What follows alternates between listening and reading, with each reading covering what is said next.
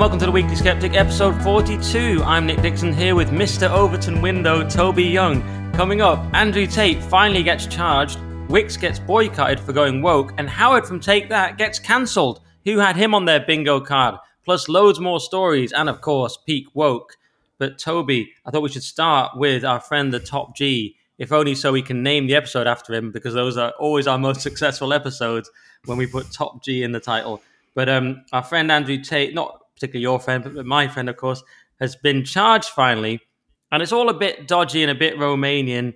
So he's been charged, and 380 million US dollars has been taken from the Tate brothers in cryptocurrency, 15 luxury cars, 14 luxury watches, and 15 lands of buildings. I'm not totally sure what that means. Maybe you can explain that to me. But and the strange thing is, the judge hasn't even reviewed the case file. This is just they've just charged him because it was going to elapse if they didn't, is my understanding, and they've just seized a load of stuff from him. It seems very sort of classic, sort of dodgy country. I think if this happened in the '80s or something, we'd say, yeah, that's Romania. They're a bit dodgy because it's Tate. Lots of people want to believe it who don't like him, but I find that very questionable. But um, and I'll just quickly find what Tristan said. His brother, of course, he said they finished the investigation. Inverted commas, progress at last these 15 months have been hell on everybody I care about. If I were the police, I'd have ended the investigation after a week when the two girls were caught bragging about lying and discussing the future financial and fame benefits they would get by doing so. Nonetheless, the file will now officially, no, finally be in the hands of a judge. This means the evidence will finally be reviewed. Up until now, no judge has looked at the evidence and even tried to make a guilty or not guilty determination. The case was in the hands of investigators who were fighting to keep me in jail so they could keep investigating. Horrible, I know, but the good part starts now. So that's where he how, he's seeing it. And Tate made a reference. So I'm sure it's nothing to do with me being wealthy, referencing the 380 million dollars. What do you think, Toby? Yeah, they haven't actually um, seized any of those assets, any of that money yet, as I understand it. It's just um, that that'll be determined by the judge, and Tate and his legal team will have an opportunity to present their case to that judge. So that's in the what do you call it? Do you call it an indictment um, or the order that's been submitted to the judge? But they haven't started seizing his assets yet, as I understand it.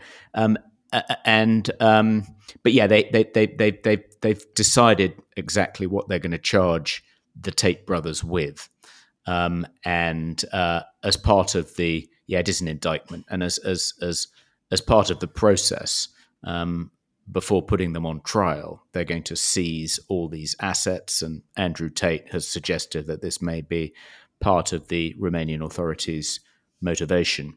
Um, but they do have a day in court before all these assets are seized and before they're charged, as I understand it, formally charged. So it's a sort of draft indictment that has yet to be signed off on by a judge. Um, there's another dimension to this too, um, which um, which is that it's possible that um, uh, Andrew Tate could be sued in the High Court in Britain um, after four women have accused him of rape and sexual assault. And there's actually a crowdfunder that the solicitor acting for these women uh, has launched. Uh, they're hoping to raise fifty thousand pounds so they can bring the case um, uh, in a civ- it'll be a civil case, but they hope that um, just bringing the civil case, or certainly if they uh, win the civil case, that will prompt the um, CPS to uh, and the police to um, criminally investigate Tate for raping, uh, allegedly raping these four women. Yeah, so we covered that on on headliners. The the, the case brought in the UK as well and people close to Tate had messaged me suggesting that was going to happen. And Tate actually retweeted that today, by the way. Annoyingly, I wasn't tagged. Could have got some followers there, but he retweeted my uh, GB clip talking about that and making my claim that it's a bit funny that I've been watching Tate for years when he had like 2,000 people watching him and stuff, and he didn't get all this attention. No one was coming out saying he'd done anything then. You wonder, like, oh, now he's famous and rich and has loads of governments that want to take him down funny enough, these people emerge. I questioned it. I mean, why didn't they emerge when he was not nobody, but someone far less famous? Mm, just putting the question there. I mean, it is a bit like Conor McGregor's just been accused of rape.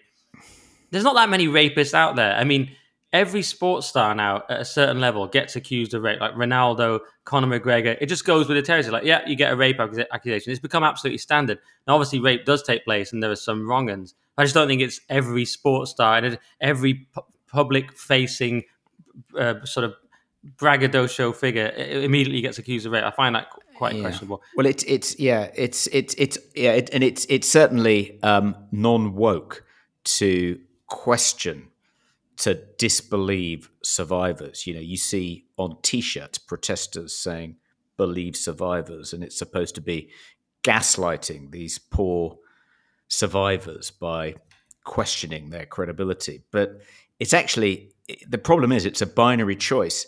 If you believe the survivors, then you're effectively um, believing that the people they're accusing of having raped them are guilty, which flies in the face of the presumption of innocence, even if it's only in the court of public opinion. But you certainly don't want the courts to, you don't want the court's default position to be believe survivors, because that's tantamount to reversing the burden of proof and insisting that in the case of people accused of rape, they have to prove that they're innocent rather than the burden of proof being on the prosecution. Um, so yeah, it is a tricky one, and I agree. It, it, it's wrong to um, uh, always, by default, believe survivors for that reason.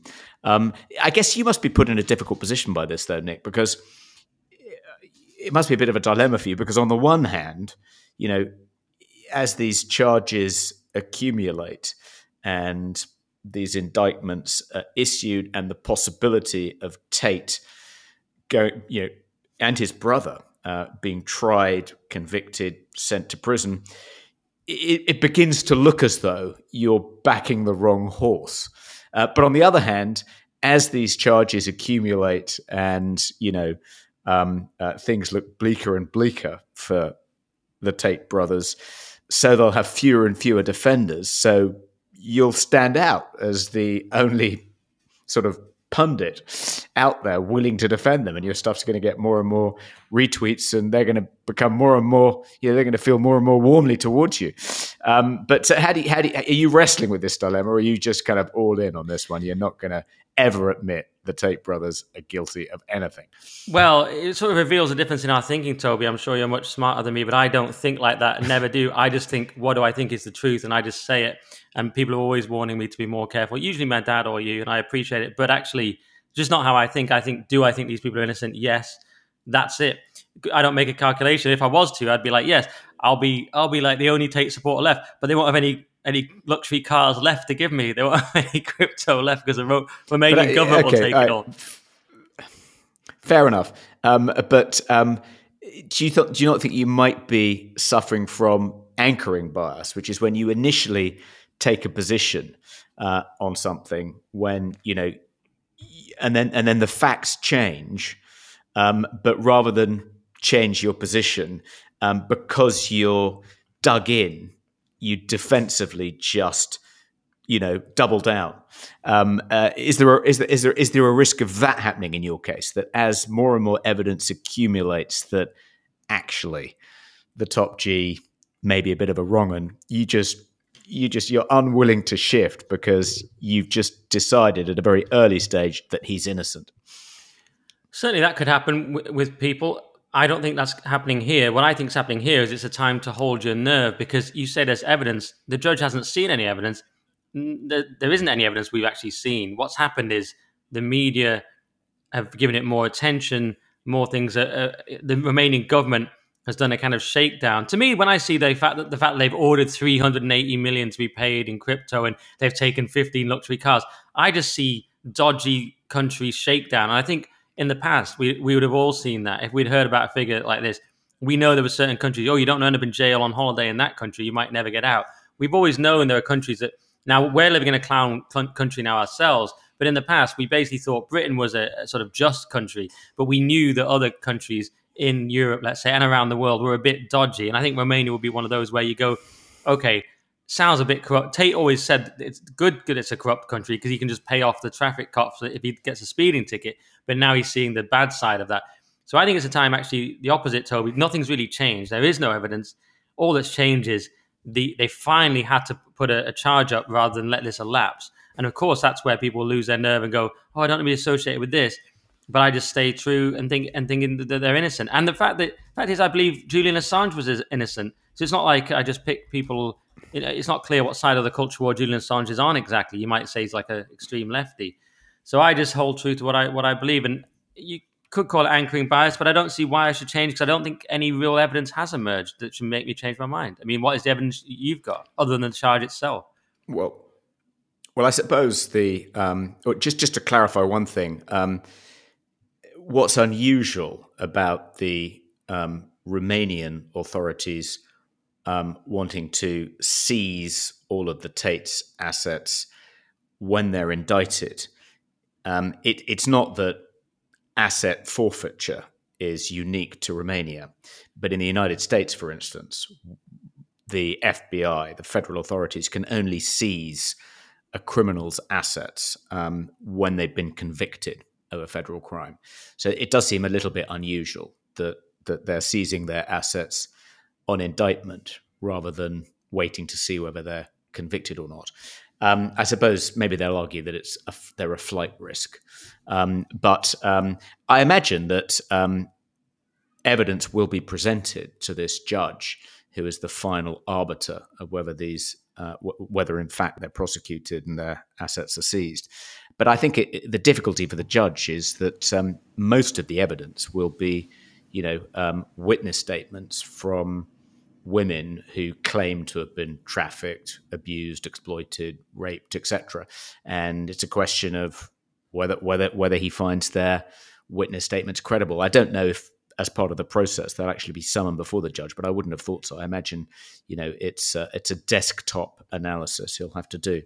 Um, but yeah, so you know um, it'll be it'll be difficult. He'll have to decide how credible uh, he finds these various witness statements. I've always found the trafficking charge particularly ludicrous. As Tristan points out, you know, he, he, was already famous, he was already rich, and then he just started a trafficking business. You know, it just seems so absurd. And he and he talks about how insulting it is. He's got a daughter and stuff. You know, watch the watch the Patrick Bet David interview first with Tate, four and a half hours, and then the Tristan one, which is about an hour. Just a super articulate guy. I I find him totally convincing. This idea, you know, this idea, they're just they're they're controversial. They say the things you're not allowed to say. They're rich. They're they're loud. It's, they're an easy target. And then there's a massive gulf between that and human trafficking, which it takes a certain sort of person to do, which I don't think they are at all. And um, well, may, may, maybe the defini- maybe maybe the um, maybe the definition of being a human trafficker is much broader than you're imagining. I mean, if if maybe if um, if they're guilty of um, uh, paying for a woman to enter Romania with a view to working in a kind of webcam factory, um, and there's a degree of coercion involved, maybe that's classed as sex trafficking under Romanian law, even though they haven't actually deliberately set about to create a sex trafficking business. It could be something like that. One thing that's that's possible. One thing that's quite weak about it. I need to check the exact details again, but Tristan was saying in his, his interview you know, why am why did I go to jail? Basically, it's guilt by association. There was only like one charge against it. I can't remember which charge he was involved with. There's only one. I can't remember anyway. I don't remember exactly how it breaks down. But you look at it; it's mainly on Andrew, and you go, "Why is Tristan in there as well?" And it seems to be just because it's his brother, and you, you know, he just they just it's just a PR stunt of getting them both. And I'm it's a bit strange that they just bring him in as well. And he did say, "Look, if Andrew wasn't this famous, you know." I could be blaming Andrew for going to prison because I wouldn't have gone to prison without him being this loud and this famous. But he goes, but then he's my brother, and it wouldn't be right if I wasn't in. And if I wasn't in prison, I would demand, I'd break in and demand to be put in with him. So it was pretty, you know, they've got an incredible relationship. I mean, aside from anything else, that's one thing we can all agree that his relationship with his brother is amazing. And I wish we all had that relationship with our brother, but they're just totally, you know, on the same page. And to, it is an amazing relationship, whatever you think of them. But yeah, you might be right about the trafficking. I mean, Lucy Williamson, this BBC person who's absolutely obsessed with Tate. There's quite a funny video where they're playing the Mariah Carey song "Obsessed," and it's just her following Tate around and looking at him. And she points out in her, her article, it could it will not start immediately the trial, and it's expected to take several years. It's going to be this brutal, long haul. Tate talks about it. He's like, it's just the beginning of this war. You know, why couldn't I have had an easier life? Why do I have to say these things? But it's just how I am you know, he could have taken his money and been a lot more quiet, but he just has to, maybe a bit like Trump, he just has to speak his mind and be out there. And he's just, now he's got years of this battle. It's, it's not going away anytime soon. They're going to try and wear him down, take all his money. And it's just horrendous. And just the thing we touched on earlier is this thing about false accusations. Yeah, believe all women and then believe all survivors. Yeah, they completely, as you say, overturn the classic innocent until proven guilty. And we can't live like this. And many people have said if you're going to make a false accusation, the other point is they undermine it for real victims, obviously. So if you're going to make a false accusation, many people have said you should face the same penalty as as the crime would be. Have you ever heard that? What do you think to that? Yeah, that's um, that's a controversial proposal. I guess the um, argument against that is that um,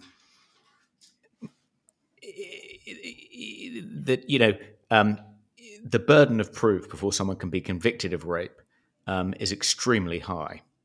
Um, so it's perfectly possible that a woman who has genuinely been raped, and if the if if the if the deciding factor was just is there a greater than fifty percent chance that you were raped, then maybe. But given that you know um, it's it, the threshold is far higher than that, you can imagine lots of women who genuinely were raped but aren't able to convince juries beyond a reasonable doubt that they were raped would then end up going to jail. And knowing that ahead of time, rape victims would be much less likely to press charges against rapists. So it feels like you'd be granting rapists a bit of a get out of jail free card.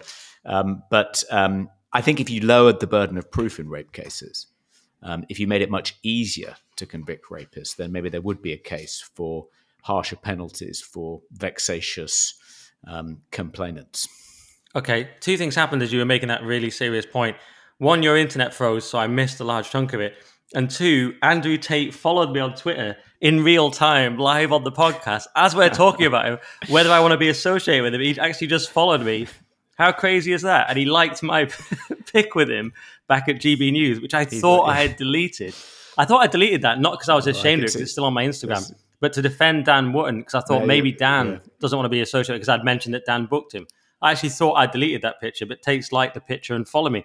So there you go. So now I'm fully. Uh, so there's no, there's no, no, no. You're fully in, in bed with him now. There's no chance you'll ever abandon the big G. You'll go to the grave with him. The now. top G, yeah. I mean, it, t- it, so Tate follows me now, and Tristan, and so that's pretty cool, isn't it? That's um, what can you say? I'm in, I'm in the brotherhood. I'm quite stunned by that, Tony. That's like a real time revelation on this podcast because it's like, what? Yeah, like you say, now I've got to go full. I mean, I was already all in. I probably had the maybe like, what if they investigated me now and me and you, Toby, and we like sucked into the investigation? That'd be terrible. Yeah, I think yeah, yeah, yeah. I think yeah. If if if if if, if Tate starts praising you on Twitter and you know hailing you as you know um, as another as, as another top G. Um, might not be great for your career.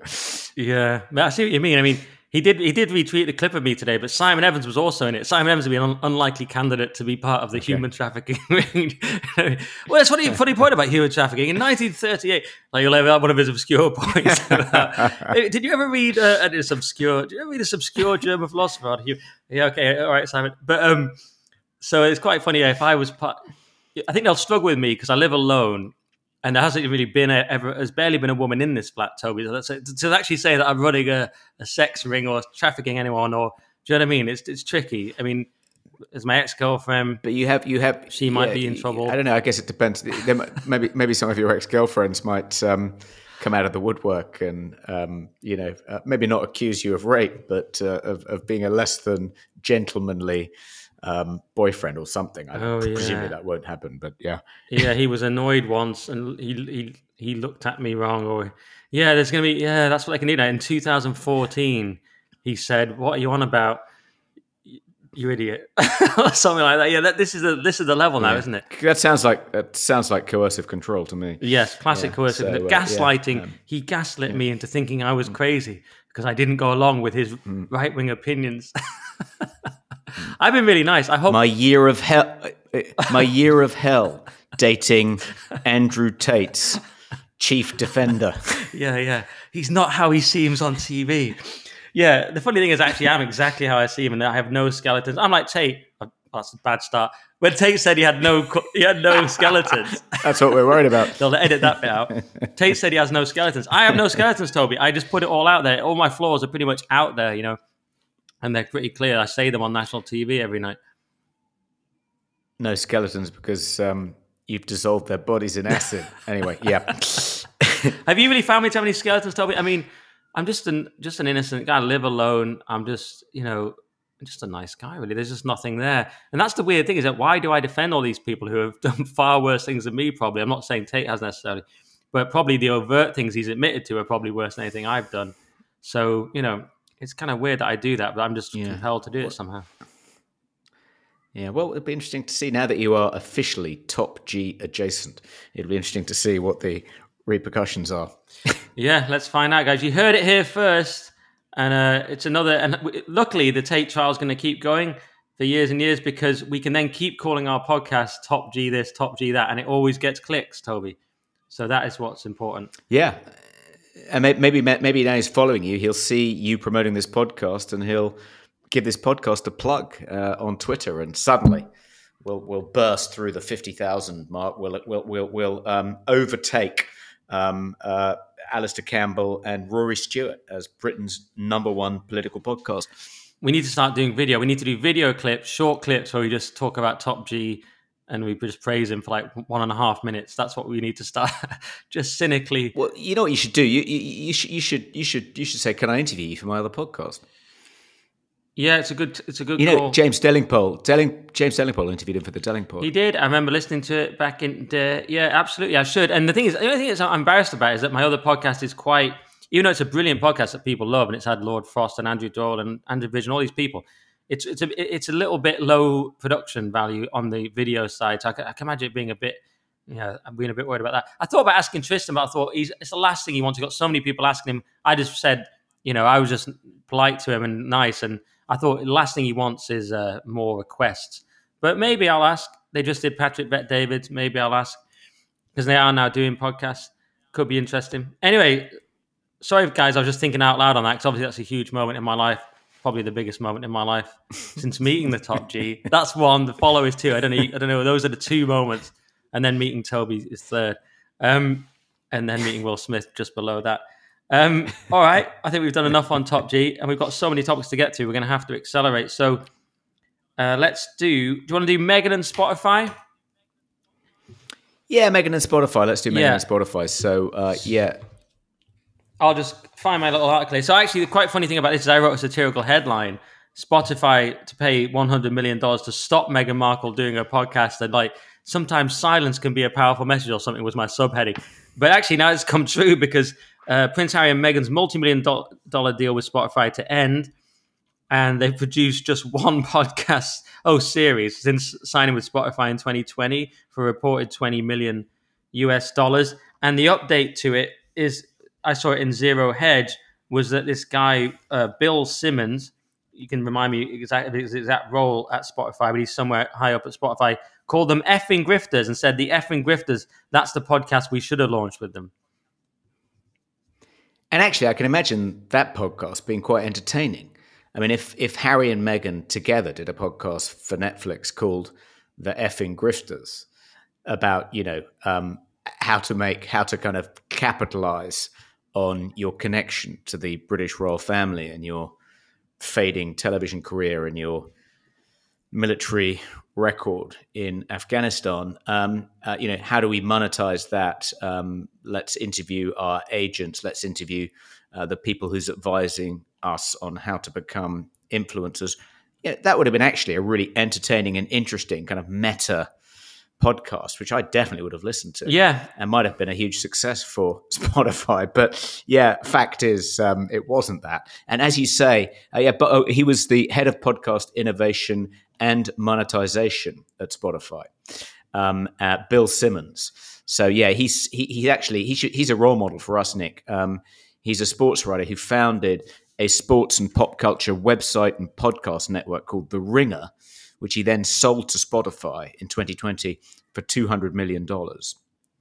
Anyway, um, he he um, uh, uh, it, one person has pointed out that, um, as you say, she was paid, or Archewell Productions was paid uh, $20 million for this podcast series by Netflix, and she produced a grand total of 13 episodes. She was she was effectively paid what 1.3 million dollars per episode. I mean, that's actually pretty good money. Um, uh, as as as grifters, you know, um, they're actually pretty successful. Um, people laugh at them and ridicule them, and clearly their you know their star is now in the Descendant, and um, they ain't going to be able to grift for much longer. But but as grifters, they've done pretty well, you know, which is why a podcast called the Effing Grifters would would would you know might actually work. Um, but yeah, as as um, as a future uh, presidential candidate for the Democratic Party, um, as a as a media mogul, um, yeah, things don't seem to be working out too well for Meghan at the moment. I know. I, would actually said something, not exactly your your point, Toby. But I said on the telly a similar thing that actually, if it was a, a podcast about Harry and Meghan's domestic struggles and how she sort of abuses him around the house and sort of gaslights him and manipulates him, and he's going like, "Why do you always do this, Meghan?" And she's like, "What are you talking about?" Wouldn't that actually be quite a good podcast? Like really, the nitty gritty of their life, it, rather than all this sort of yeah, like that, uh, maybe, nonsense, vague yeah, that, stuff about that, empowerment. So, so much better. And maybe maybe his maybe you know maybe the sequel to Spare should be called Surrendered, about what it's like being a surrendered husband, or maybe just abused. yeah, yeah, that, yeah, yeah. Eh, and I still maintain. I told you I had my dream about Harry, didn't I? Sorry, all that Tate stuff still blowing up. I told you I had my dream about Harry where I tried to, you know, bring him back round and say, "Look, Harry, you can still come back. You just got to do this." And I still believe, I still believe to this day, if he just said, "Meghan's been abusing me. I see now she's a narcissist. All the signs were there. I can even see the interview. All the signs were there, but I didn't see it. You know what I mean? Now it's so clear. I was yeah, I yeah. became a shadow of and my even, former self. Yeah, yeah. I was in an abusive relationship. I was a victim of coercive control. Um, he could then describe, you know, um, her, her kind of techniques for terrorizing him, shouting at him, hitting him. I mean, I don't know if she's actually done any of these things, but it's not hard to imagine, is it? Yeah, let's be careful with the accusation. None of this is real. We're just saying. yeah, let's be careful. Yeah. What if it happened? Oh, I sent this to my friend. This Tate that Tate followed me. He's written, "Do you need to change your underpants?" Supportive friends, guys. Supportive friends. Maybe I do, but only because it's very hot in, in my house. Um, so, uh, do you want to say any more on Meghan, or do you want to move on to um, Howard? Uh, let's let, us let us move on. That, that's enough on the effing. Yeah, grifters. Yeah, the effing grifters. So let's do our friend Howard from Take That. I don't know. I'm just going to call everyone our friend today. We've never, never met him. Has he followed you? But, um, he's followed you on Twitter too, has he? He hasn't followed me yet. And if he did, he'd have to unfollow me now, certainly, because he's got in trouble for his t- liking tweets, Toby. So he liked some tweets, and they said things like only women have periods, men cannot menstruate transgender women cannot menstruate, and various other things like that. Kind of, was some of them even about COVID? I need to check that. He was definitely liking stuff that was very much on our side and not on the woke side. But then he did the unforgivable and the thing that never works, and he apologized and he said, I've made a huge error in my judgment liking social media posts that are derogatory towards the LGBTQIA plus community. And for that, I am deeply sorry, and I know I've let everyone down. I'm really disappointed in myself, and I'm sorry for any hurt that I've caused by my uneducated actions. I clearly have a lot to learn, and it's a priority for me that I do this. Absolutely lame. He was the part I left out was he, he was cancelled from headlining his Pride Festival thing, and that's why he capitulated. On obviously not just that, but he he was a danger of being kicked out by the whole uh, woke elite, and he used some of the classic buzzwords. Toby he used uneducated. It's always educate yourself. He used learn. I know those sound like generic words, but they have been captured by the woke people. I need to listen, learn. I need to educate myself, etc., etc. Howard, you, you did so well, and then you climbed down. And uh, I wrote a little joke about it. I said, Howard, from take that drop from pride due to believing in scientific reality. Ironically, his his apology is incredibly gay, and it was Toby a very lame apology. What do you think? lame apology, or generally, it's a mistake to apologize. That's the advice we give to people uh, when they reach out to the Free Speech Union for help, which I'm afraid to say Howard did not do.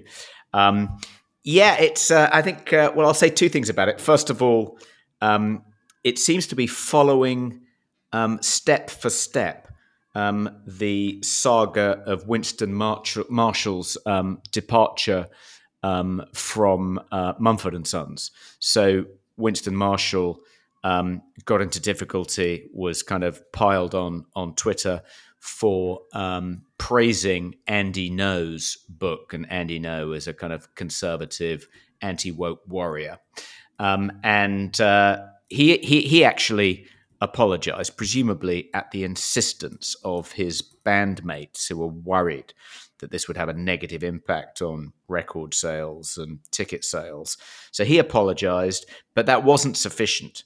Uh, it never is. Um, you can never be too pious, hurling yourself at the feet of the kind of cancellation mob just you know empowers them even more and gets their bloodlust up and that's what happened in Winston Marshall's Winston Marshall's case and he ended up having to leave the band I imagine that um, Howard Tate uh, you know even Howard after Tate.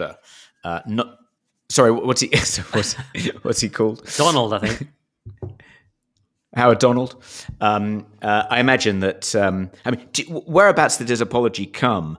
Was it um, before he'd been cancelled by Nottingham Pride, or was it after he'd been cancelled by uh, Nottingham Pride? No, it's after he'd been cancelled. Yeah, I'm pretty certain. Right, so it was after being cancelled. So I imagine the the reason he's apologised is in order to try and retain his place in Take That. But if it follows the Winston Marshall pattern, he'll end up having to leave Take That. Um, let's hope not. Um, but the other thing I wanted to say about this is that it just it, he he was accused of you know of making homophobic and transphobic tweets of um, saying things which made people in the LGBTQTI plus community feel unsafe, etc. Um, but when you drill down into what he'd actually said, as you pointed out, it was just making mildly um, uh, critical points about some of the excesses of kind of trans ideology. You know, just being a member of the reality based community was enough to, you know, force him to withdraw from Nottingham Pride. It just goes to show, doesn't it, that Pride is no longer about celebrating the LGBTQI plus community. It's just about the teas, isn't it? Um, it is now just a tea festival. Um, uh, the alphabet has been shrunk to just the T's. And if you say something that offends the T's, that's far, far worse than if you I mean, if he'd said something that, you know, offended lesbians, if he'd said, yeah, I agree, um, you know, um, f- uh, trans women rugby players should be allowed to crush the ribs of women on the rugby pitch. Um, he wouldn't have been kicked out of Nottingham Pride for that. You know, offending the L's is irrelevant. Um, you can do that till the cows come home. But if you offend the T's, or rather their kind of activist vanguard, that's it. You're finished because pride is all about the T's now. It's not about any of the other people in the alphabet. That's exactly it. And maybe we'll get onto that with, with some of the following stories. But and I just want to clarify though that he the other things he said were there was a tweet that called for Disney to be defunded after holding a Pride event and another criticizing an inclusive menstruation campaign with the message only women can have periods. I mentioned that one, but the other one I didn't mention, he liked a tweet from Andrew Tate, since you called him Howard Tate, um, that said the only superhero a boy should have is his father, and another listing realities, including there are only two genders. COVID was a scam, and obesity isn't beautiful or healthy. So he's fully on board. I mean, he's even more. He's probably Team James Toby. He's not even Team Toby. He's like He's like fully like COVID was a scam. He can't sustain just like you say there. Now Winston can be forgiven. Winston Marshall also been on my podcast, the current thing, great guy. But he could be forgiving. It was quite. He is a great guy, I should say. Yeah, and, he, and he's he's had a fantastic kind of resurrection since leaving Mumford and Sons, and is now a great podcaster and a you know part of the anti woke coalition. Yeah, absolutely. And and he he could be forgiven for apologizing initially because he was it was he was new to it. He wasn't a massive band, and it was a little bit earlier in this saga where it wasn't it was it was fairly well known, but it wasn't quite as clear that apologising is something you should never do, and he was under immense pressure. Howard also under immense pressure, but should probably know by now that you don't apologise. But still, he has. However, I agree with you that I don't think it will stick because I'm looking at the tweets he's like there.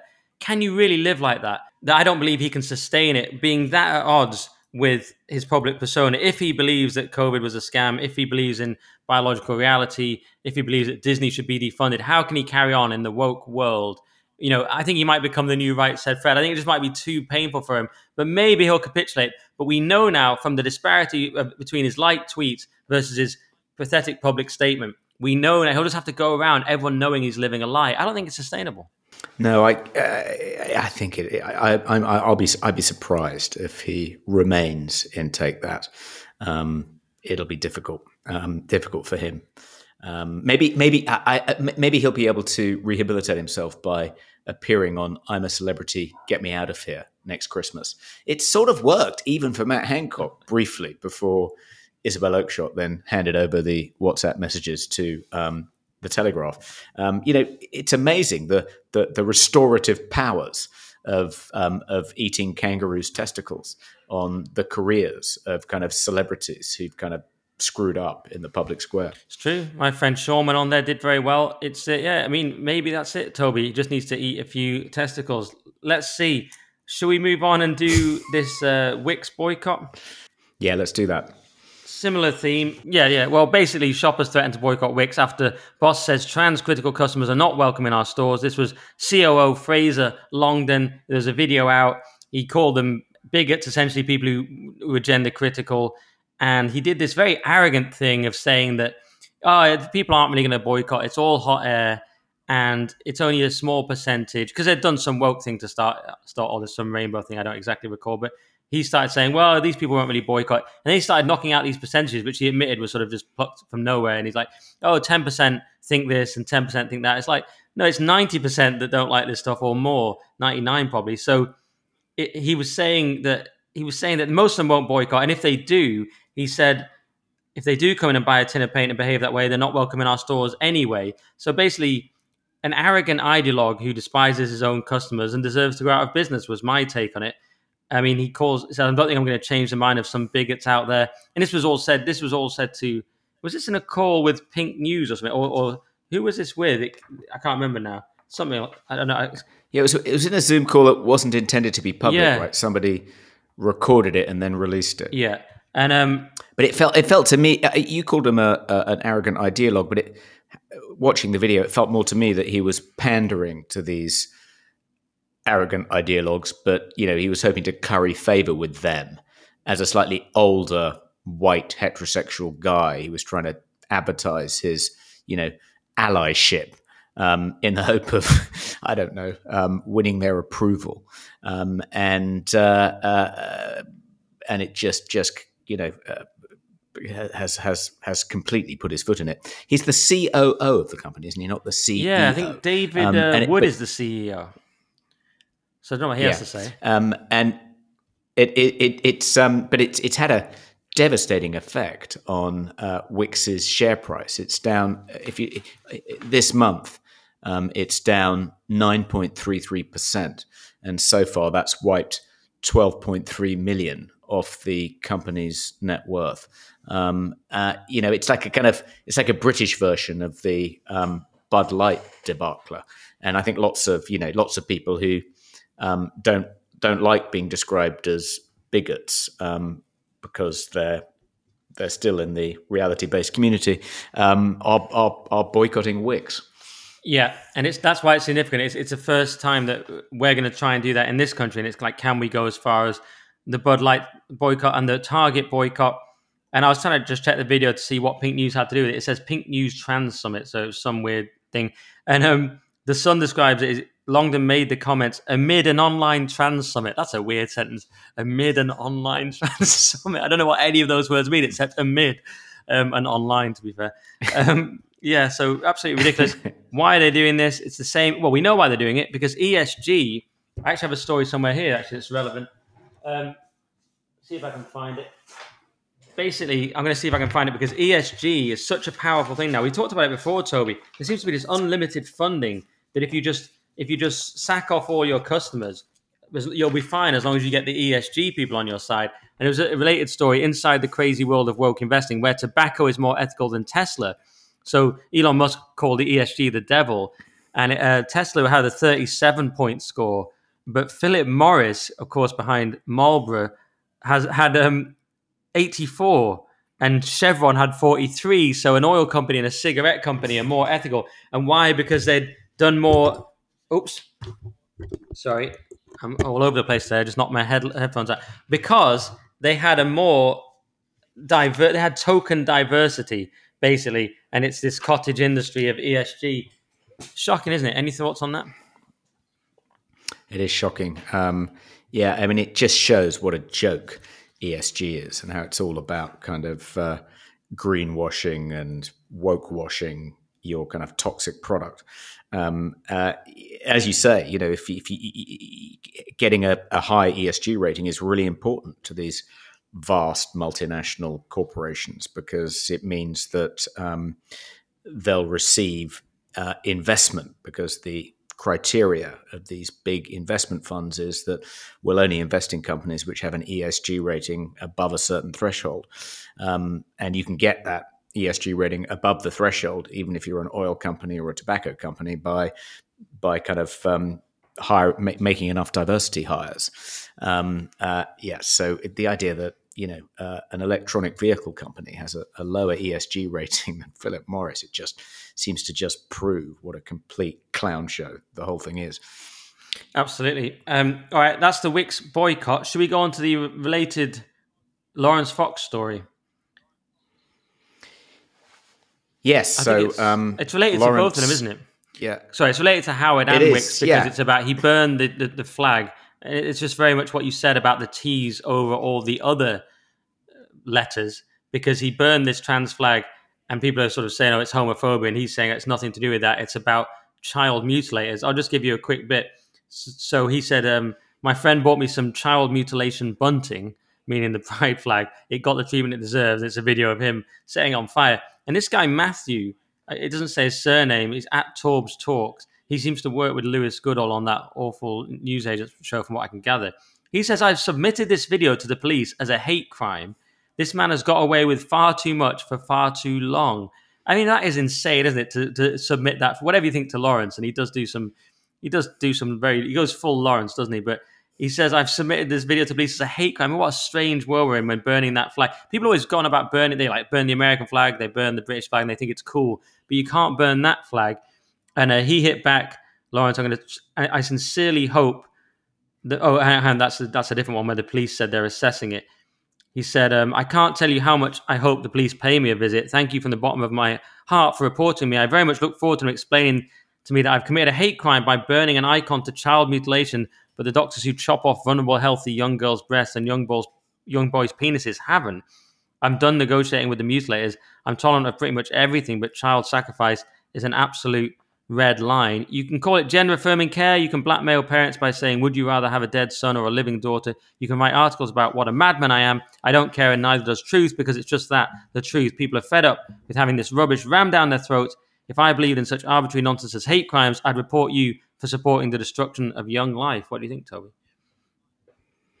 Yeah, I mean, I, I think the police are unlikely to investigate it as a hate crime because um, the obvious way to respond, if they do, would be for lots of people who are sympathetic to Laurence to film themselves setting fire to the Union Jack, which, of course, would never be prosecuted as a hate crime, and that makes the police look rather ridiculous. Um, and there was that there was that episode what last year um, which Laurence Fox was involved with um, in which um, uh, a veteran um, tweeted um, a symbol I think that Laurence had created. Laurence had created a swastika out of the pride flag. I guess it was June 2022 um, uh, and uh, and this follower of his retweeted it or tweeted it. And you know the police turned up to um, his house in force um, and threatened him with arrest if he didn't cooperate with their inquiry, their investigation into whether or not it was a hate crime. So I suppose it's conceivable. Do you think? Do you think Laurence feels he has to kind of, you know, um, escalate just how shocking his behaviour has to be in order to kind of uh, whip up a kind of furore like this? I mean, you'd think that it's whenever I see Laurence trending on Twitter and I think, oh, what's he done now? And I click on click on it, and you know, he turns out he's burnt a pride flag. I kind of think, well, why is that triggering people? Why are people still upset um, by Laurence doing something like this? I mean, you know, if Prince Charles burnt a pride flag, um, or you know Caroline Lucas or Nicola Sturgeon, then I can see why it would blow up on Twitter. But don't people just price that in now when it comes to Laurence? It's like the whole thing seems like a kind of you know um, a dance, which aren't we all slightly bored of watching? Um, and yet the other side seem more than happy to kind of play their part in this this this kind of ritualized dance that we've seen hundreds of times before. Yeah. yeah. Um, uh, I don't suppose I, I, I'd be amazed if the police actually do do do investigate it. Well, just to give you the, the, update on that, the Daily Mirror have written a very impartial article. The police have confirmed they are assessing a video of Laurence Fox trying and failing to burn pride flags. Actor turned failed mayoral candidate Fox, 45, posted the homophobic and transphobic video on Sunday, sparking disgust and mocking in equal measure from social media users. So incredibly neutral from the Mail there. Uh, uh, the, sorry, the Mirror. The Mirror just full. I mean, the Mirror was my granddad's paper. He was always such a proud working class man, and he always said, "My paper, Nicky." I tell you what, did you see? Did you see my paper today? And he meant the Mirror. And I just I wonder what he'd make of the Mirror today. You know, my granddad was uh, grew up dirt poor and served in the army at sixteen. I just wonder what he'd make of it. But um, it's yeah, I, I find it so pathetic that, that yeah, okay. I mean, Fox Laurence doesn't have to do these things. He does a lot of things I think are unnecessary, but I do find it pathetic and bizarre that the they're sort of showing their hand by and I'm just thinking out loud here, but by reacting so, by being so triggered by the burning of this flag, I just think it's like so meaningless. But it just show how much they do invest in that flag, and the idea that it could be a hate crime doesn't that just sort of expose them mm. as hmm. being religiously invested in the flag? Well, I thought I thought in some ways the um, the uh, the episode this time last year that, that Laurence was involved with, um, in which um, the veteran was investigated uh, f- for having potentially committed a hate crime because he tweeted this picture of the pride flag redesigned as a swastika. That was a better stunt because um, the point of redesigning the, the, pride flag as a swastika is to uh, make the point that um, it's become a kind of symbol of woke authoritarianism um, and it's beyond criticism and if you do criticize it, you can get into trouble with the police. And lo and behold, the police turned up on this guy's doorstep for daring to criticize the pride flag, perfectly illustrating the point that he was trying to make by posting the fly pride flag as a swastika on Twitter.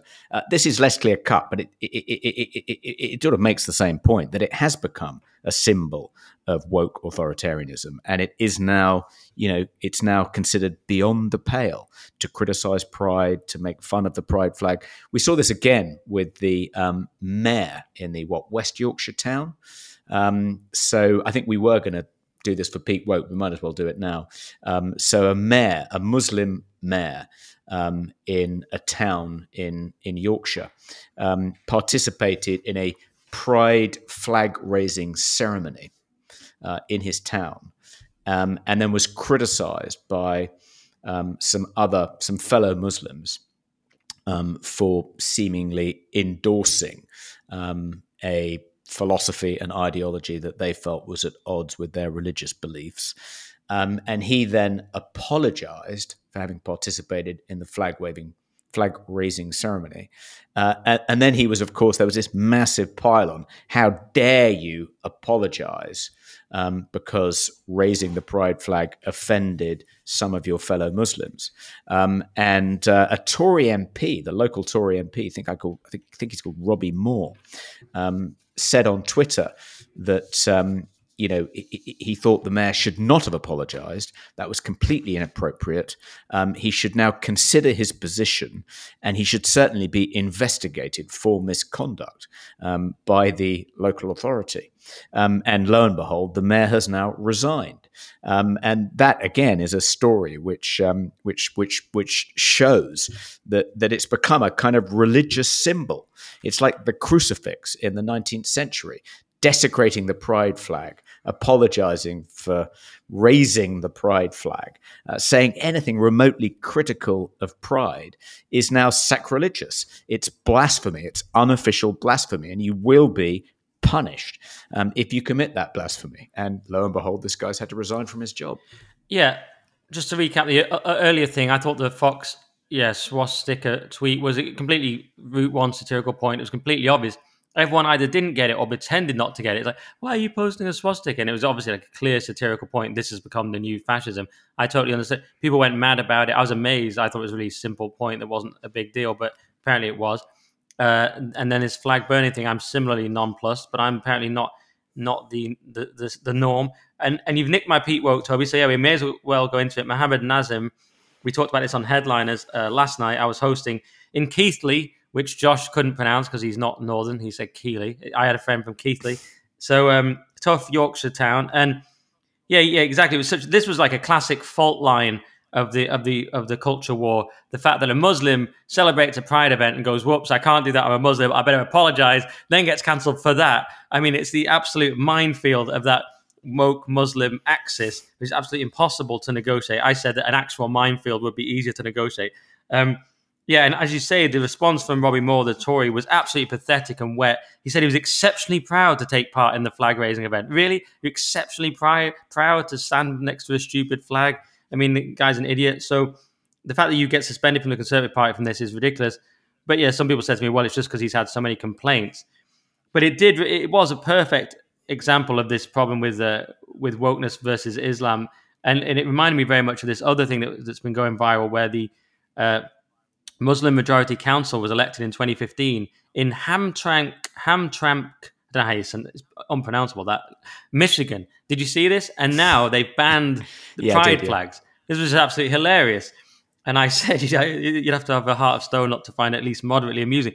I mean, the, lib, the, sense, the, the, the, article headline was so funny. A sense of betrayal, liberal dismay as Muslim-led U.S. city bans pride flags. Who could have seen that coming apart from everyone who isn't a total idiot? So yeah, of course, the values yeah. of Islam. But he was the mayor. To be fair, was he, presumably he was apologizing just for advocating homosexuality. Period, which Muslims, you know, are not keen on many of them, rather than the actual pride thing, which is a very legitimate thing of you know the pride flag and all the weird trans stuff it represents. What do you think?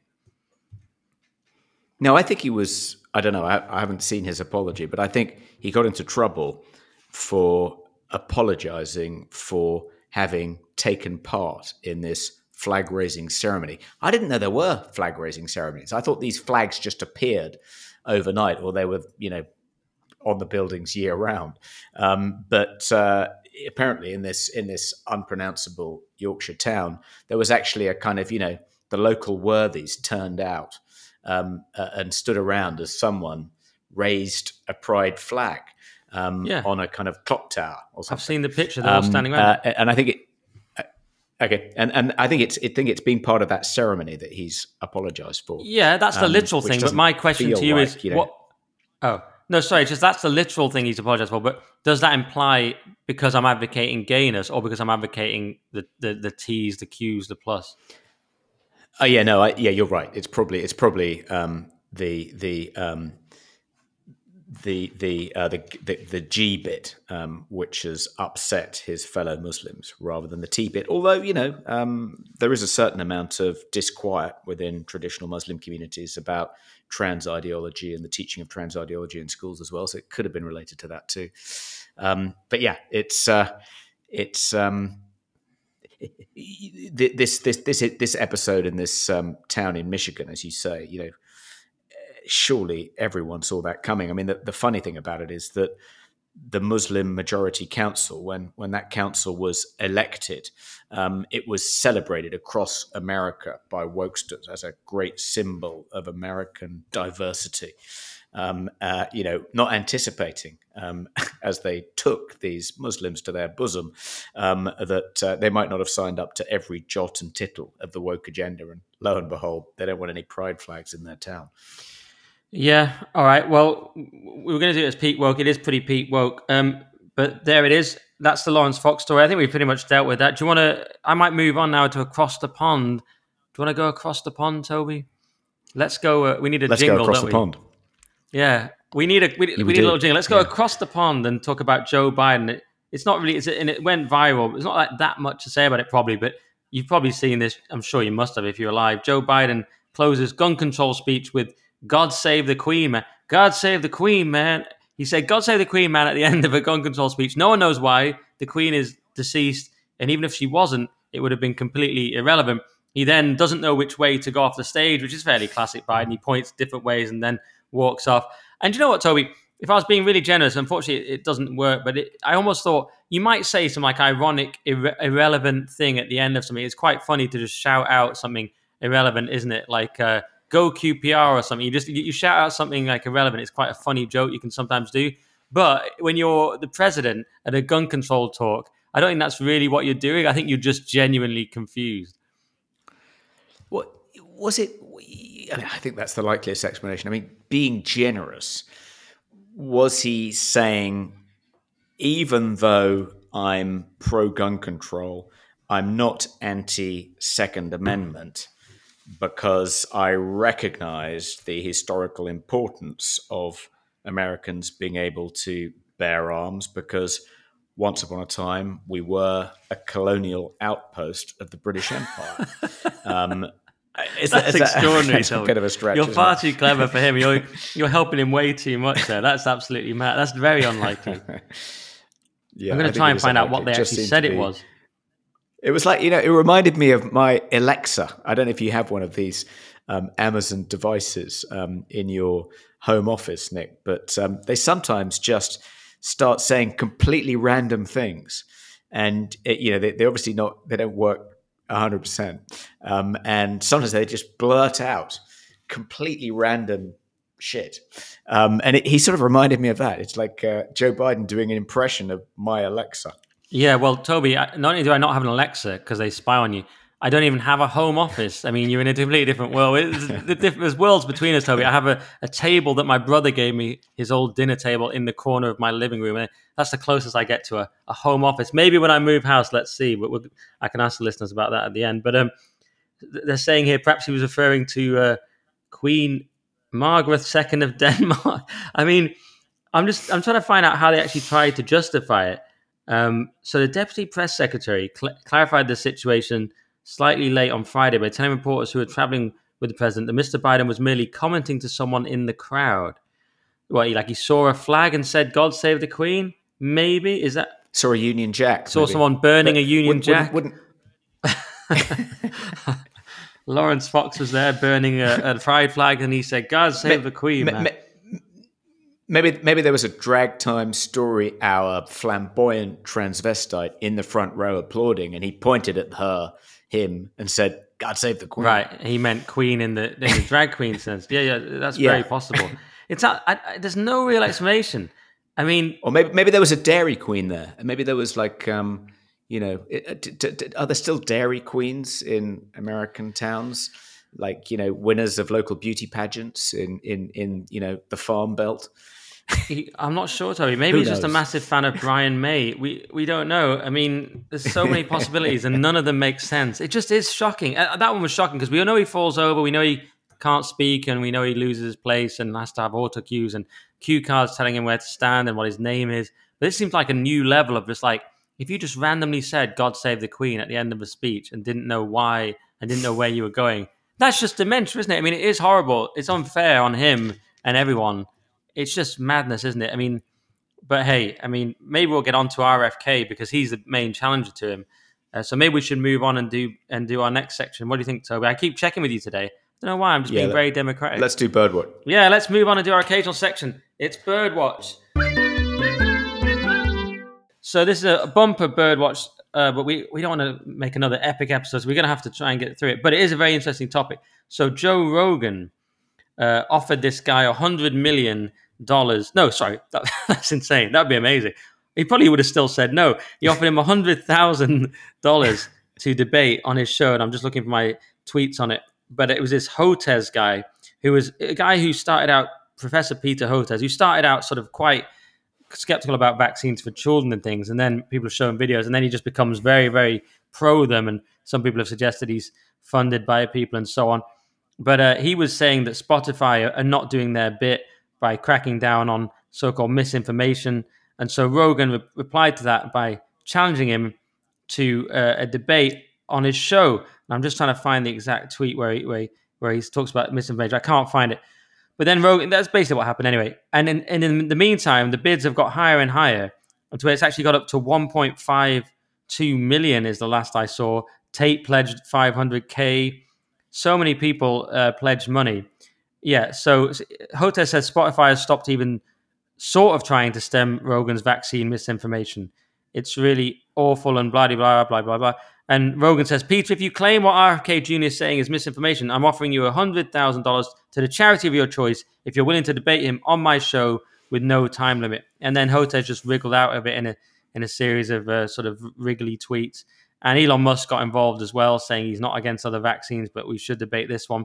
And it's just become increasingly funny that the tally keeps going up and up of the amount of people involved and I'll just see if I can find a tweet on that because I think it got to 1.52 million. Well, I'll have I'll have a look for that. But what do you think, Toby? Did you follow this? Yeah, I did. We ran a story about it in uh, the Daily Sceptic. It got quite a lot of um, page views.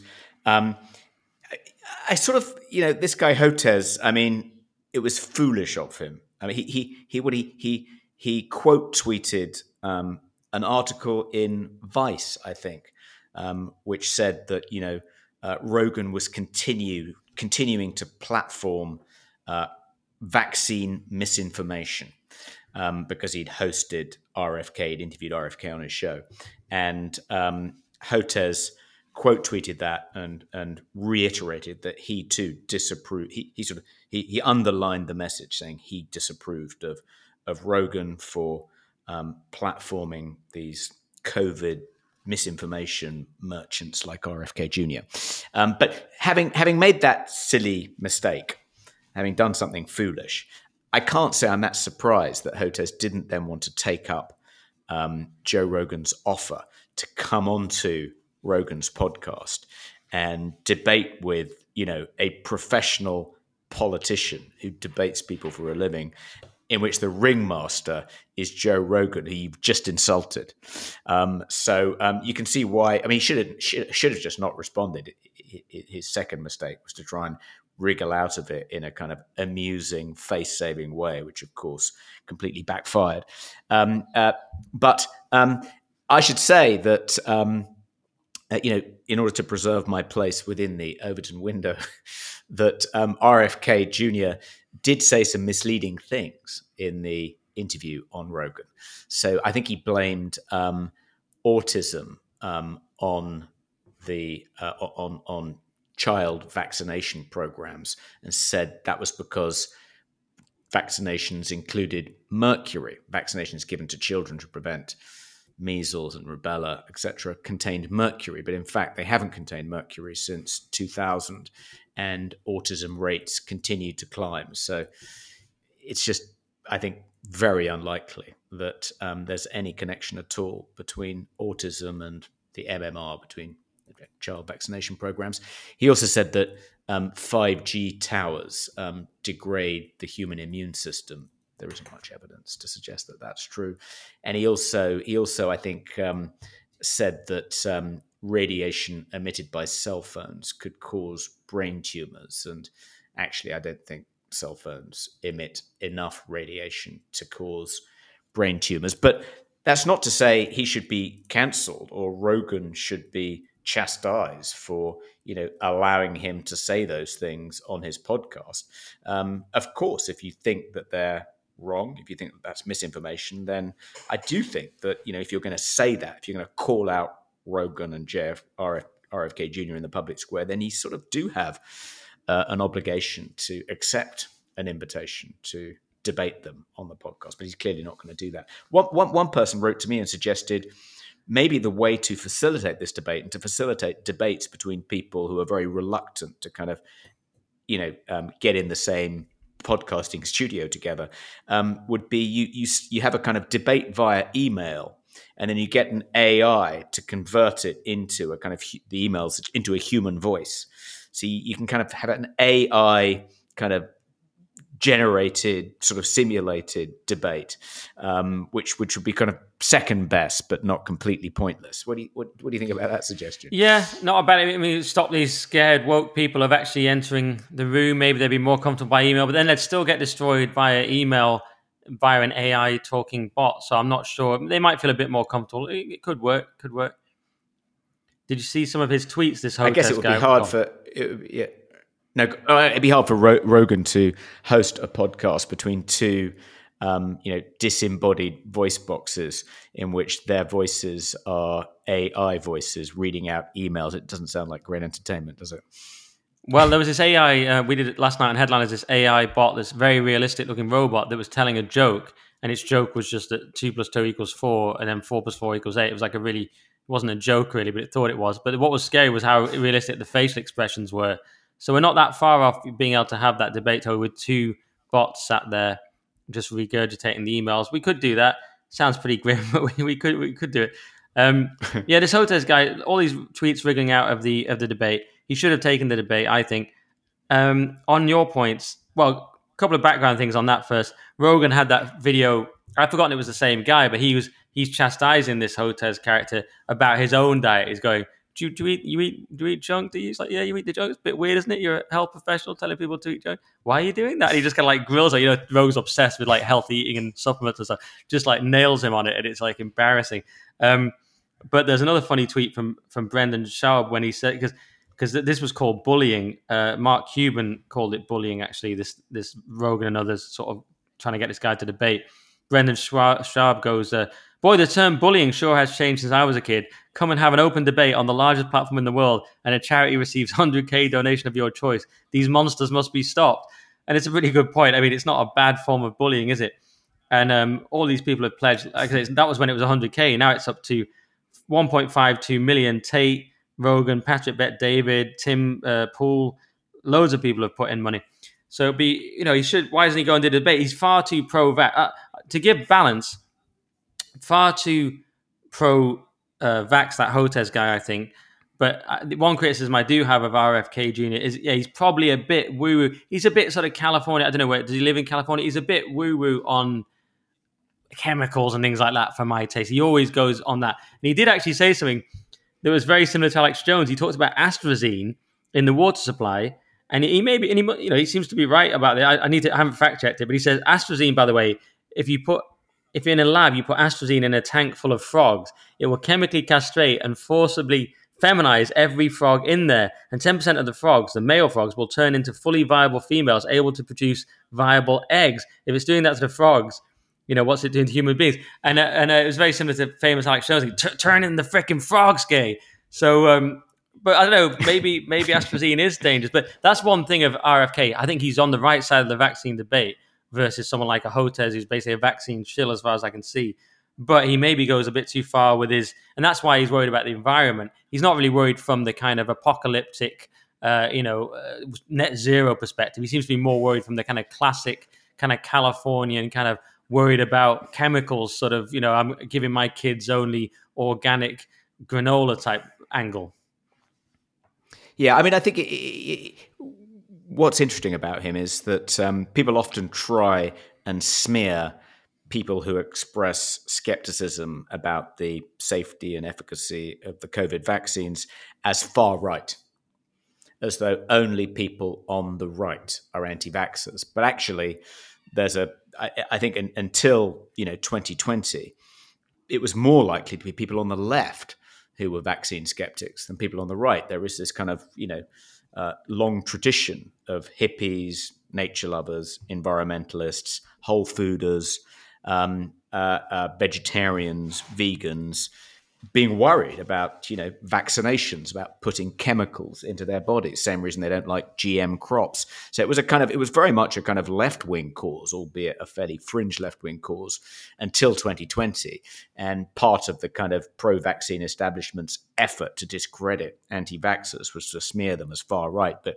one of the good things about rfk jr kind of being out there and being a candidate for the democratic nomination is that he, he, he gives the lie to that particular smear. It's actually, or at least as many people on the left who are skeptical about the COVID vaccines as there are on the right. I, you know, I, I think he's probably right to be skeptical about the COVID vaccines and to draw people's attention to the harms that they can cause. But he's an he's he's like he's anti all vaxxers, isn't he? He's not just he's not just a COVID vaccine skeptic. He's a bona fide anti-vaxxer. Um, so I, that's why that's where I part company. Yeah, I'm sure you do. I mean, I, I, think he claims to have been harmed by by vaccines himself. So yeah, he absolutely is. And he's he's but he's coming at it more from the Jim Carrey perspective, as you say. It's a lefty hippie perspective. And I was right. He resides in Los Angeles and Cape Cod, Massachusetts. We know he's married to Cheryl Hines, who is going to leave him when he runs. I say, but. Um, but he, uh, he's, he's, you know what? you know what? There was a really nice video of him the other day with his dogs going up to the canyon for his walk. Did you see that? It was such a relatable, just no. such a. He seems not relatable really, but just such a good guy. He was just like, yeah, you know, Cheryl won't come in here because of the the hair and there's no seatbelts because this guy, the dog keeps chewing it, and we've got a little wooden seat for the kids in the back, and it was just kind of a cool. He's just like a cool guy, but if you wanted to be critical, you'd say there's a touch of the Connor Roy about him, kind of a, a, a more relatable, likable Connor Roy. Because I'm just seeing here that he um, he grew up as a he uh, is a licensed master falconer and has trained hawks since he was 11. Do you know what I mean? It's like it's a kind of like you know in, you know Kennedy royalty training hawks, kind of worried about you know these chemicals turning the frogs gay. It just seems like a fairly elite kind of life, doesn't it? Yeah, Connor Roy. That's a good analogy. I hadn't thought of that, but um, yeah, he's he, as you say, he's he's a lot more he's a lot more credible as a candidate than Connor Roy, and I don't think he'd um, he'd now withdraw from the race in return for the Latvian ambassadorship. But um, yeah, no, there, he does have he does there is there is a hint of Connor Roy about him, that's for sure. Yeah, but he has a better political heritage, and he and he, yeah, he, I think he's a serious candidate, and I think he, you know, they're going to obviously try and stop him, but he could. In a fair system, he could beat Biden. I haven't seen the latest polls. I saw a poll saying he was beating Biden, other people saying he wasn't, etc. Um, all right, well, that's all our stories. But just before we go to Will, let's hear from our sponsor, which is the Stack Assistant. And they say Bitcoin will save us, says the great Dominic Frisby in a fascinating chat on my other podcast, The Current Thing. As the creator of the first mainstream Bitcoin book, The Future of Money, the classic Tom Jones cover version, Debt Bomb, and many other works of anti woke genius, he should know. If you'd listened to Frizz's advice back in 2015 after his Bitcoin book came out, you'd be up 100 times already but most people have never even heard of the book, and of those who did, few acted on it. This is the five eyes effect. First, one thinks Bitcoin is idiotic, then interesting, then important, and as inflation bites harder, imperative. Many reach ideological as they appreciate the societal improvement that Bitcoin promises. So, your future happiness may depend on how quickly you progress through those five eyes. It takes time, but whether you like it or not, you're in a race, and one into which BlackRock now plans to add millions more runners with their Bitcoin ETF. So do your future self a favor and instead of emailing the stack assistant at pm.me for Bitcoin advice, go listen to Dominic Frisby and me on the current thing after you finish the Weekly Sceptic podcast, of course. And I'll just add there that you should actually go and email the stack assistant. So it's the stack assistant at pm.me for Bitcoin advice. All right, now let's go to Will with our top stories of the week. I'm here, as ever, with Dr. Will Jones, editor of the Daily Sceptic, and we have some very interesting stories. And I thought we'd start with spike in deaths corresponding to COVID vaccine rollout found in peer-reviewed analysis of Japan and Germany. Will. Yeah, it doesn't sound the most thrilling headline, does it? But it's a really important uh, development. The this is an analysis found in the, uh, a letter in the journal Medicine and Clinical Science, uh, which has found a spike in deaths uh, corresponding, uh, as the headline said, to uh, the COVID vaccine rollout uh, in J- Japan and Germany. And uh, this is significant uh, for a number of reasons, but primarily because it's a peer reviewed study. And there's obviously a lot of, of medics and scientists who are writing blogs, writing articles, even writing preprints um, about the risks of the vaccines. And, and, there's also a lot of published studies, peer reviewed studies about the risks of the vaccines, uh, the COVID vaccines, uh, but but peer peer reviewed studies which actually point to a connection between the vaccines and excess deaths. Uh, in particular, are much rarer. So this is a this is an, an, an important development. We want to see uh, many more of uh, many more of these looking at this. And this excellent study goes through in detail uh, Japan and Germany, uh, both notable for having um, oddly uh, oddly low mortality during the, the initial wave of the pandemic in 2020, um, although later waves uh, were more severe, uh, which gave them um, strangely low mortality during the uh, the so-called pandemic year of 2020.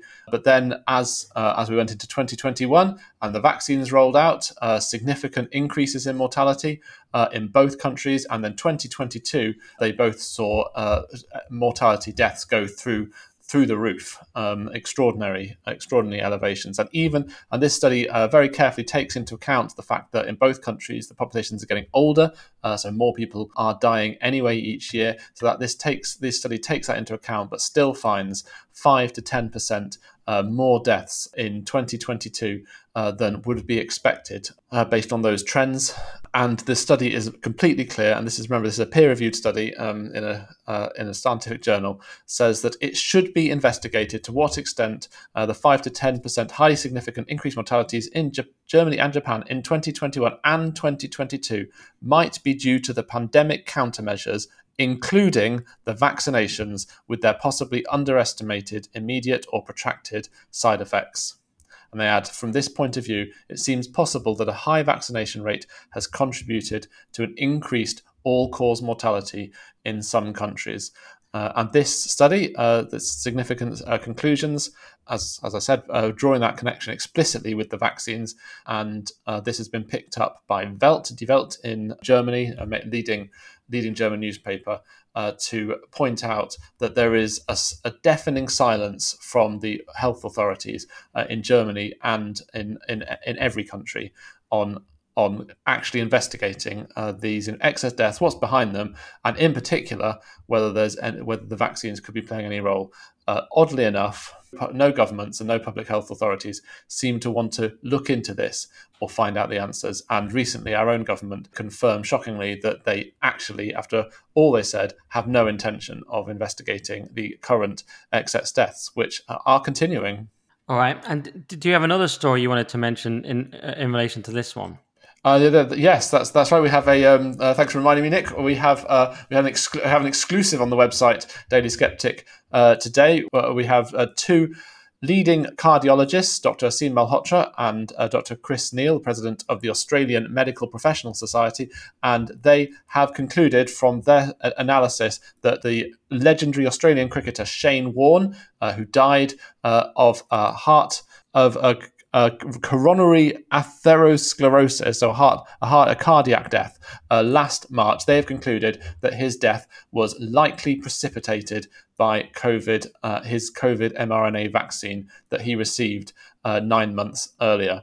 Uh, so this is um, a, a, major intervention uh, by these by these two doctors, putting their reputations on the line in order to in order to make this diagnosis. They uh, they draw on all the studies that have, have been published that I referred to uh, earlier, in particular looking at those which uh, which look at heart issues and heart side effects from the vaccines, uh, to say that uh, in their view, that the COVID vaccine can cause a rapid acceleration of coronary disease um, especially in those that may already have undetected mild disease. And they also suggest other possible mechanisms and look at the studies that show that point. That Shane, Shane Warne was only uh, 52, uh, which is a pretty young age uh, to, especially for a, a, fit a fit sportsman. Although he wasn't quite so fit in his uh, uh, in his uh, later in his later years, but that is, is is very unusual for someone of his age to die. Um, of of a heart attack, of, of a cardiac death, I should say, and um, and they have said that um, although he didn't have the healthiest lifestyle in recent years, being both overweight and a smoker, uh, they've suggested, they've argued that it's likely that some mild um, that some mild underlying furring of his arteries rapidly progressed in the months after he received two doses of the Pfizer uh, mRNA COVID vaccine because of the effects that that vaccine has on the heart and uh, blood vessels uh, including uh, uh, inflammation of the blood vessels and of the heart.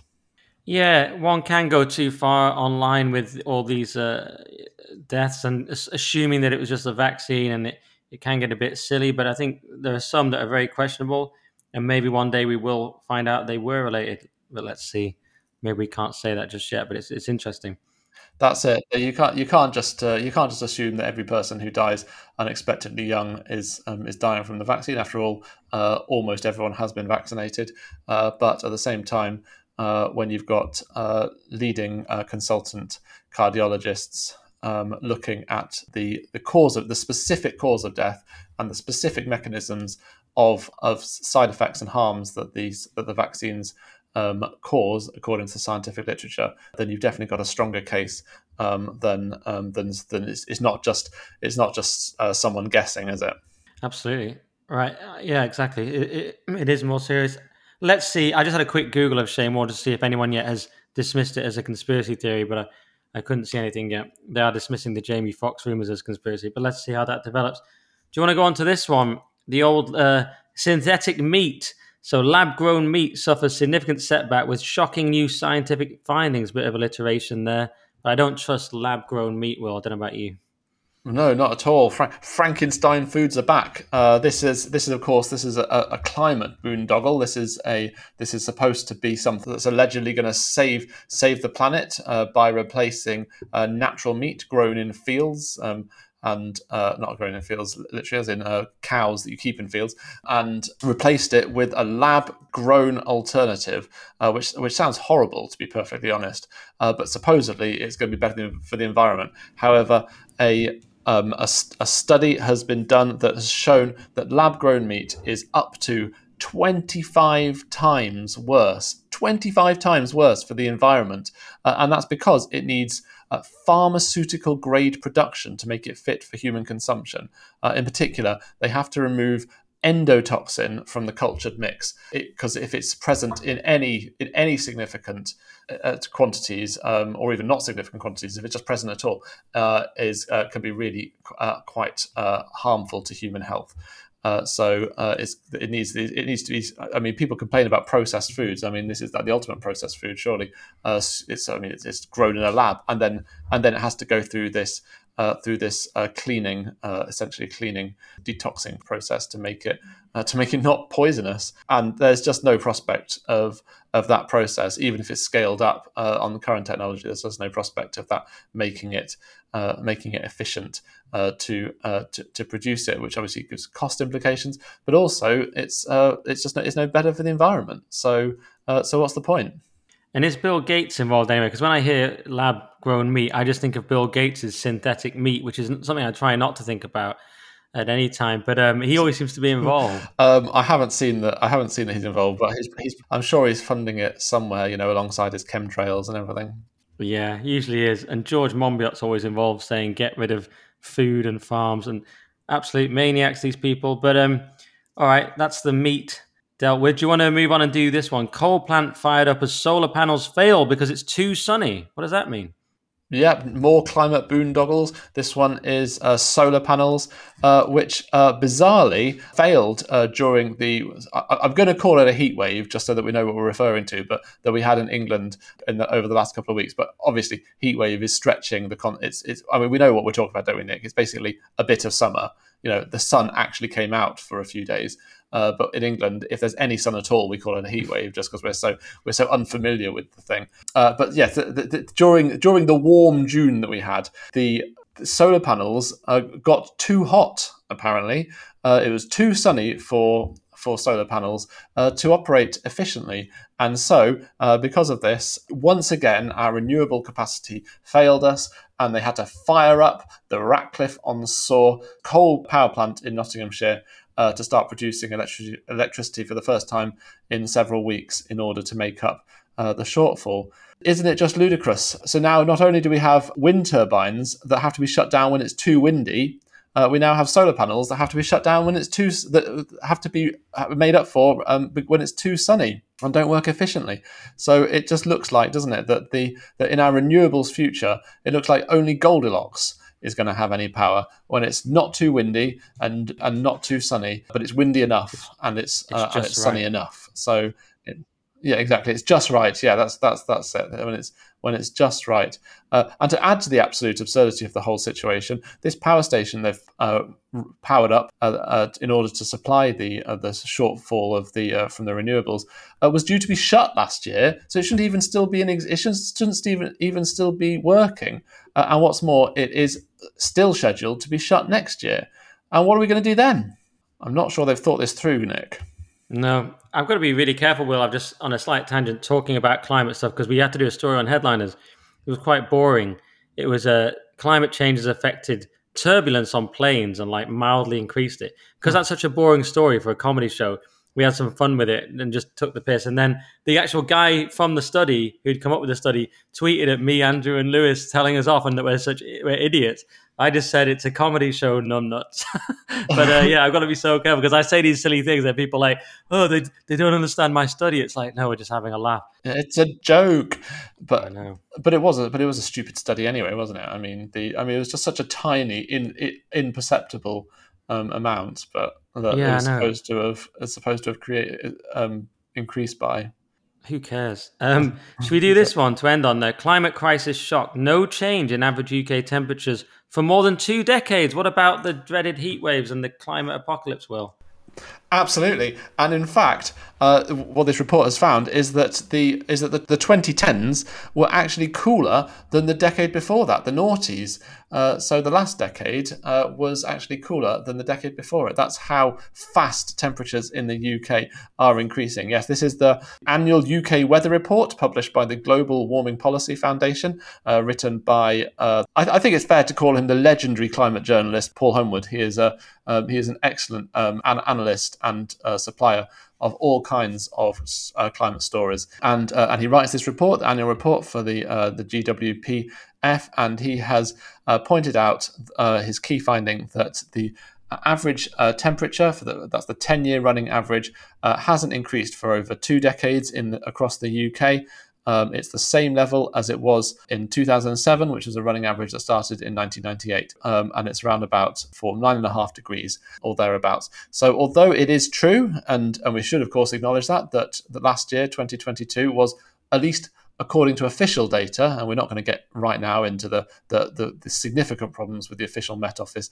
data on the temperature of the UK, but according to official data, 2022 was a, a, a whisker uh, warmer uh, than the last record, which was in 2014. Although, as Chris Morrison, our environment editor, points out, it was only really a rounding error higher. I mean, it's basically the same temperature um, as 2014. Um, so as uh, as nearly a decade ago or eight years before. But the average temperature, because as I say, the the, the 2010s were actually cooler than the noughties. Uh, the the for the last, the average temperature of the UK has not uh, has not increased uh, for uh, for 20 years. So the significance of that, of course, Nick, is that that's what all of this all of this uh, green uh, net zero uh, stuff is all about. All these lab grown meat and solar panels and net and energy, green energy, renewable energy, and uh, and basically getting cold in winter because we can't uh, we can't haven't got enough uh, oil and gas and cold to uh, keep ourselves warm. All of that is about trying to keep the global temperature down. Uh, we all know that. Um, and but when we look, when we actually look at what's going on in our own country, uh, we see that temperatures, which are supposedly going supposedly going up on some kind of hockey stick into unprecedented territory, uh, have actually been flatlined for decades. Well, I'm glad it's going down. I'm sure this will be uh, widely reported in the mainstream media. Uh, thanks. Thanks for those, Will. Unless you've got anything to add, I guess we'll catch up with you again next week. Excellent. Thanks, Nick. All right. Well, that was Will. Toby, should we now do everyone's favourite section? It's Peak Woke. So, you had quite a few this week, didn't you? I've got quite a few. so, I'll, I'll kick off with um, what I think is my best one. Um, and then you go next, and then I'll give you some of my also rans. So, I don't know if you saw this, but um, the uh, pink haired eco terrorists have struck again. Um, and uh, there was a Just Stop Oil protest at, of all places, Glyndebourne. Um, so some protesters let off a confetti bomb at the uh, opera at Glyndebourne. Um, and there was a great, uh, a great paragraph uh, or two in the Telegraph's report about this, uh, very deadpan. I'll just I'll just quote that, that, this bit from the Telegraph piece. It is unclear why the protesters chose Glyndebourne, which prides itself on its environmental credentials. The Opera House has committed to halve direct carbon emissions by 2030 and reach net zero by 2050. In 2012, to the dismay of some locals who argued that it was spoiling an area of outstanding natural beauty, Glyndebourne installed a 67 metre wind turbine that was officially unveiled by Sir David Attenborough. Glyndebourne said at the time that the turbine, quote, provides a visual reminder to us all to do all we can to tackle climate change, unquote. So, I mean, I've in the past compared uh, eco protesters to pro communist protesters in Soviet Russia, uh, given the extent of the alignment between their views and the views of the establishment. But this is like, it's like, it's like, you know, um, this is like a pro-communist protest at the Kremlin. I mean, the Glyndebourne Opera Festival is like a cathedral to kind of woke groupthink when it comes to the environment. I mean, they they erected this hideous wind turbine and got Saint David Attenborough to open it, and still that isn't enough, seemingly, for these Just Stop Oil protesters, or maybe they just didn't know. Um, but it just, it just, they, they, they, they do become more idiotic by the day. That's good because it gets climate and wokeness in there. Um, I've got one here. It's okay. It's the American Medical Association says BMI is racist. So we keep finding more and more things to be racist. Did you have BMI on your bingo card, Toby? The body mass index. we all know the body mass index is not perfect. Like if you're absolutely stacked and muscly like me, you'll come out as heavier when actually it's just muscle. So it's a very crude measurement. It was actually uh, founded by a Belgian mathematician, which I didn't realize. And they, they do over rely on it. Just one Belgian mathematician. And the idea here is that um, that if you're not a a 19 it, it was based on white bodies in the 19th century. So if you're not a 19th century white body it might not be accurate. For example asian people who fall within the healthy range are still at high risk of diabetes or black women tend to store fat around their hips and legs whereas white women tend to store it around their midriff which is more dangerous to their health even though they may both have a similar bmi so it's it's it's a racist bmi toby. There you go in case there was anything that couldn't be racist. What, what's your next one uh, so um, I don't know if you saw this story, but um, uh, a court in Philadelphia um, has ordered Starbucks to pay $26 million in compensation to a manager who Starbucks fired, fired quote, for being white. So um, Shannon Phillips was fired in the aftermath of a furore following the arrest of two black customers at a Philadelphia branch of Starbucks in 2018. And according to her lawyer, she was a sacrificial lamb. So she was the manager of the Starbucks where um, these um, uh, two uh, black customers um, uh, kicked up a fuss. Um, and uh, she had done absolutely nothing wrong. And uh, she'd supported um, her employee who she was managing, who hadn't said or done anything racist.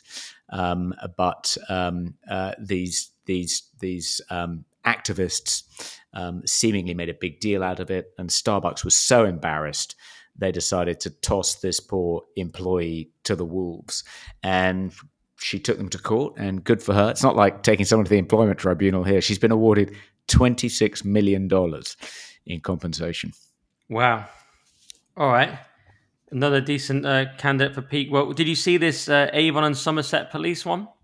No, I didn't see that. Oh, it was quite big on Twitter for a while. It was uh, Avon and Somerset Police Force uh, called themselves institutionally racist. So Sarah Crew said that she's they're institutionally racist, and she used to think it was enough to just be not racist, but that's no longer enough. They need to go further and tackle racism or something or other.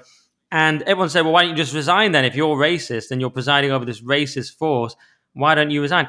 And I, thought, Toby, you might surprise you here, but I agree that the police are often institutionally racist. For example, uh, the Cheshire police, who lost an employment tribunal against a candidate who, who sued him because he was a straight white man who was denied the job, even though everyone said he was an excellent candidate and he wanted to follow in his father's footsteps and join the police. But he was he was he didn't make the cut because of uh, purely because of diversity and purely because of his immutable characteristics. So Cheshire police were racist and institutionally racist against white men. And uh, sounds like Avon and Somerset are saying they're institutionally racist, although I don't think that's what they mean exactly. Yeah, I don't think that's what they have in mind. um, so, um, uh, did, did um, uh, so I've got, I've got so, so, so much in the way of wokery pokery in the news this week. I mean, I just saw the story about the army is considering scrapping the ranks of guardsmen and riflemen. Yeah um, because um, of the word man in the title. I saw that. So when uh, a, you can sorry. be, yeah. I was just say, I mean, just, just, just if, if you're a if you're a female soldier, you can achieve the rank of guardsman or rifleman, um, but you're not you don't become a guards person or a rifle person. But interestingly, lots of the women who achieve those ranks um, uh, uh, don't complain in the slightest. They've got no problem with calling themselves a rifleman or a guardsman. But you know the the the woke diversity, equity, and inclusion uh, officers um, in the British Army have decided that this is sexist and they ought to be changed. Yeah, and the, uh, that was it. The, was notable thing in the article was we did it on headlines was that the woman who had achieved rifleman was proud of it and didn't want them to take it off her she felt it was an achievement to be and mun it's like mun it's not man isn't it? It's like mankind or it's like something mun. You don't even think of the mun yeah. as a man it's a, just a mun. Pathetic. Yep um, uh, and uh, in, in related news um, southwest water um, has been blasted for putting up signs uh, where roadworks are being carried out um, saying men at work. And and and you know um, i think the equality Council or something um, has criticised Southwest Water and pointed out that something like a third of their workforce are female. But of course, those are back office jobs. Those aren't construction jobs. Those aren't working on the roads on the hard shoulder. Um, uh, and you know, you think it's it's odd, isn't it, that that you know um, women don't want to do these jobs. They're kind of unpleasant, physically demanding jobs. You're constantly exposed to carbon monoxide. You could be injured or killed by an HGV uh, driving past. Um, uh, yeah, they don't want to do these horrible, dangerous, physically demanding jobs, but you can't use a sign like "Men at Work," just you know, because that's sexist. Um, anyway, I thought that was kind of ridiculous. Be a big problem uh, for the Australian rock band, wouldn't it? Men at Work. What would they be called now? Empowered persons at work. I'm, I'm not sure. And the, the, the, the, one I wanted, just a final one, is um, empowered women in so, STEM. Um, Sorry, oh, carry on. There you go. Um, um, so uh, Hounslow Council, um, which isn't my council but is adjacent to where I live, Ealing, um, Chiswick High Road. On Chiswick High Road, they've created this rainbow junction to celebrate Pride. it's like a, a multicolored junction with all the various symbols and flags on it. And um, apparently, an, an, FOI request has revealed that it cost fifty thousand pounds. You know, Hounslow Council, incidentally, have have put council tax up by the maximum allowable amount this year, and yet they're they're spending fifty thousand pounds on virtue signalling junctions. Um, and um, I, am sure you're familiar with the fact that police horses struggle uh, to cross those rainbow junctions because the different colors confuse them. Um, but apparently, this also applies to partially sighted people. So, a disability advocacy group has complained that partially sighted people um, also become dizzy and confused when confronted with this rainbow junction. And in its own small way, it's a kind of similar uh, bit of intersectional fallout to the conflict between Muslims and LGBTQ pride celebrants.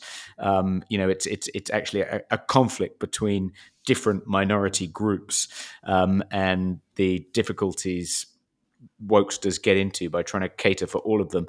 Um, but I suppose it tells us really that you know, as in as in the the the, the, the, the, the town in Yorkshire and the mayors had to resign in the oppression Olympics the T's are currently standing, you know, at the top. They're, they're standing on the kind of they're, they're, the gold medalists.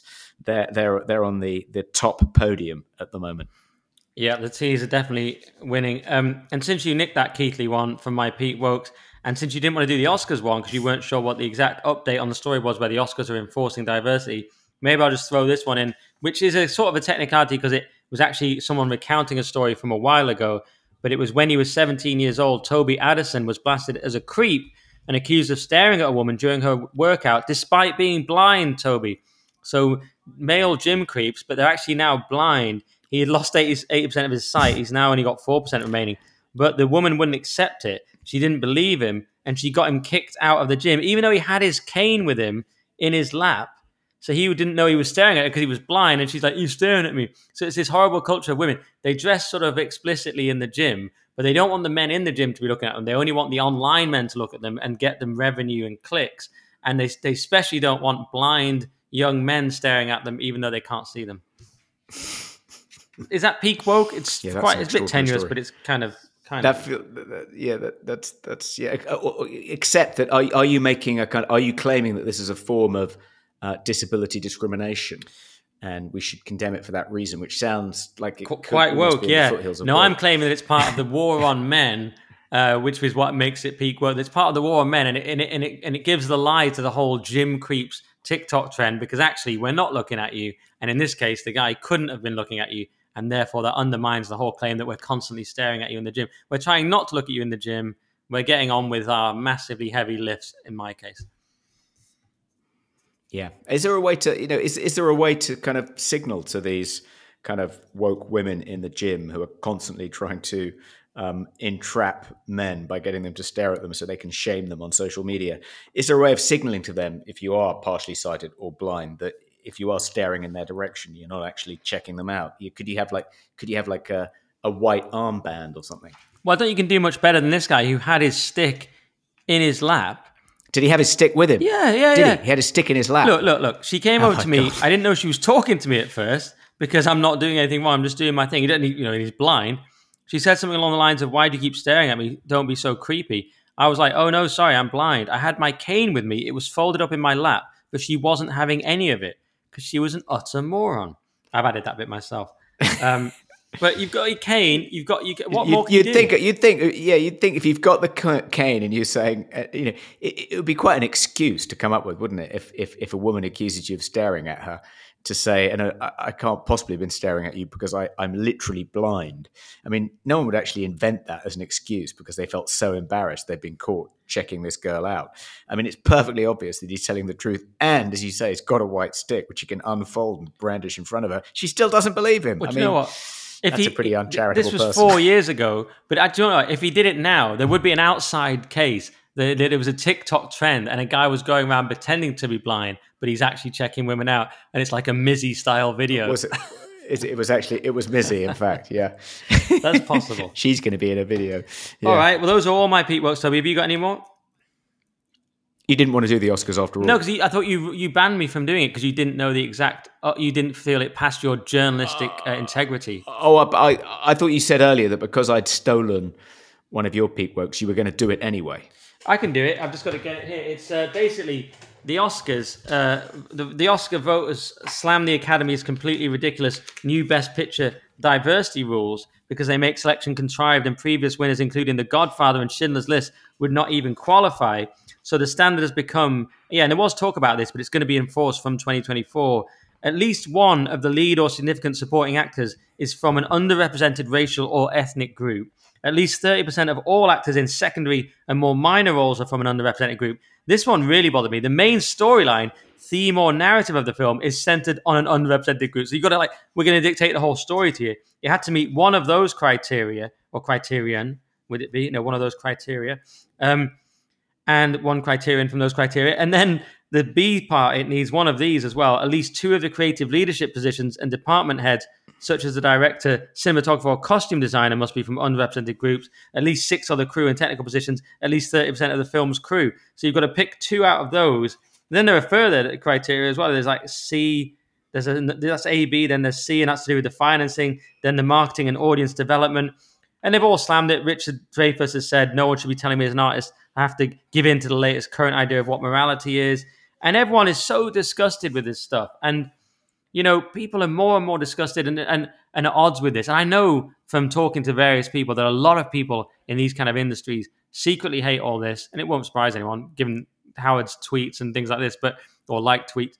They're against all this stuff, but they can't say it, say it out loud. But, but remember, Hollywood is a culture where you had the friends of Abe to have conservative views, you had to have a secret society, which people like Gary Sinise, the actor, or Jeremy Boring, the founder of Daily Wire, were, were members of. So uh, it's such an absurd culture, and it's getting worse and worse. And now I think it's alienating even fairly woke, woke people or seemingly woke people. And I just think everyone's seething and hates this now. And how long can it go on?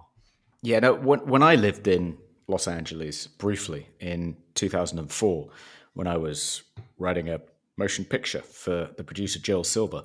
Um, I remember I was part of a kind of underground secret conservative cabal like we were conservative journalists, but we didn't advertise the fact that we were conservative journalists. And we used to meet at different kind of obscure locations around the city on Friday nights to kind of give each other moral support, almost like a support group. And um, one of the people in that group was Andrew Breitbart, um, who went on to create Breitbart. At that time, he was working for the Huffington Post. Um, so I did know Andrew a little bit. Um, but Wow. uh, yeah, it's. Um, I didn't know you knew Andrew. And I- which I film were you working on? Uh, well, it never got made. Uh, Uh, most films that screenwriters are employed. But you weren't in Friends of. Abe. That was Um, even it too was- secret for you. But you were in a sort of lesser Friends of Abe. I was yeah, BTEC Friends of Abe. Um, but um, assuming Friends of Abe existed, No, maybe you then- were in the better one because w- Breitbart was the fa- was the sort of the first guy, and then Jeremy Boring and people followed. So maybe you were in the even better pre Friends of Abe. I didn't know you knew Breitbart. Or maybe it, it it could have been Yeah. a precursor to Friends of Abe and might have evolved into Friends of Abe. That's possible. Um, but um, yeah, underrepresented groups. It's like um, you can see why they didn't choose religious or ethnic minorities because in every film, given that it has a large number of Jewish people involved in one capacity or another, would would meet the criteria. Um, but um, so underrepre- underrepresented groups. But how do you define what underrepresented groups you know should be included and which shouldn't? So would redheaded people do they need to be included? For instance, is this is this a, is this a potential new career for Harry? Um, uh, uh, but um, I've worked out why this is suddenly relevant, even though these criteria were first unveiled, I think, in 2020 um, uh, uh, during the kind of BLM brouhaha to try and, you know, Hollywood was supposedly too white and um, needed to films needed to become more representative. Um, and uh, but the reason it's in the news again is because it'll apply to the next Oscars. That's the first time it'll kick in. So the criteria will um, influence the selection of nominees um, for um, the Oscars next year in February, which will be the 2024. Yeah, Oscars. it just says underrepresented groups include women, ethnic minorities, and those from LGBTQ community and the disabled. Uh, but yeah, there is a point where they, they point out that the Joker, Irishman, Once Upon a Time in Hollywood, Vice, American Sniper, Nebraska would not have qualified. Uh, madness. I, anyway, Do you think if you've got, do you think if you suffer from dyslexia, that would count? I mean, that is a recognised disability, and I think certainly in the British courts, you can be, you know, you can sue a company for discriminating against you on the basis of that disability. So, you know, that you, you, I imagine it wouldn't be that difficult to find actors with dyslexia to, to, to cast in your film. good question. I don't know, Toby. Um, And, and autism, the, and Anyway. autism for the kind of people that would come up with questions like that. Does that does that count? I would have thought autism does Of course it will. Have you Yeah. done? Um, are we done then, Toby, with Peak Woke? Uh, I think we are.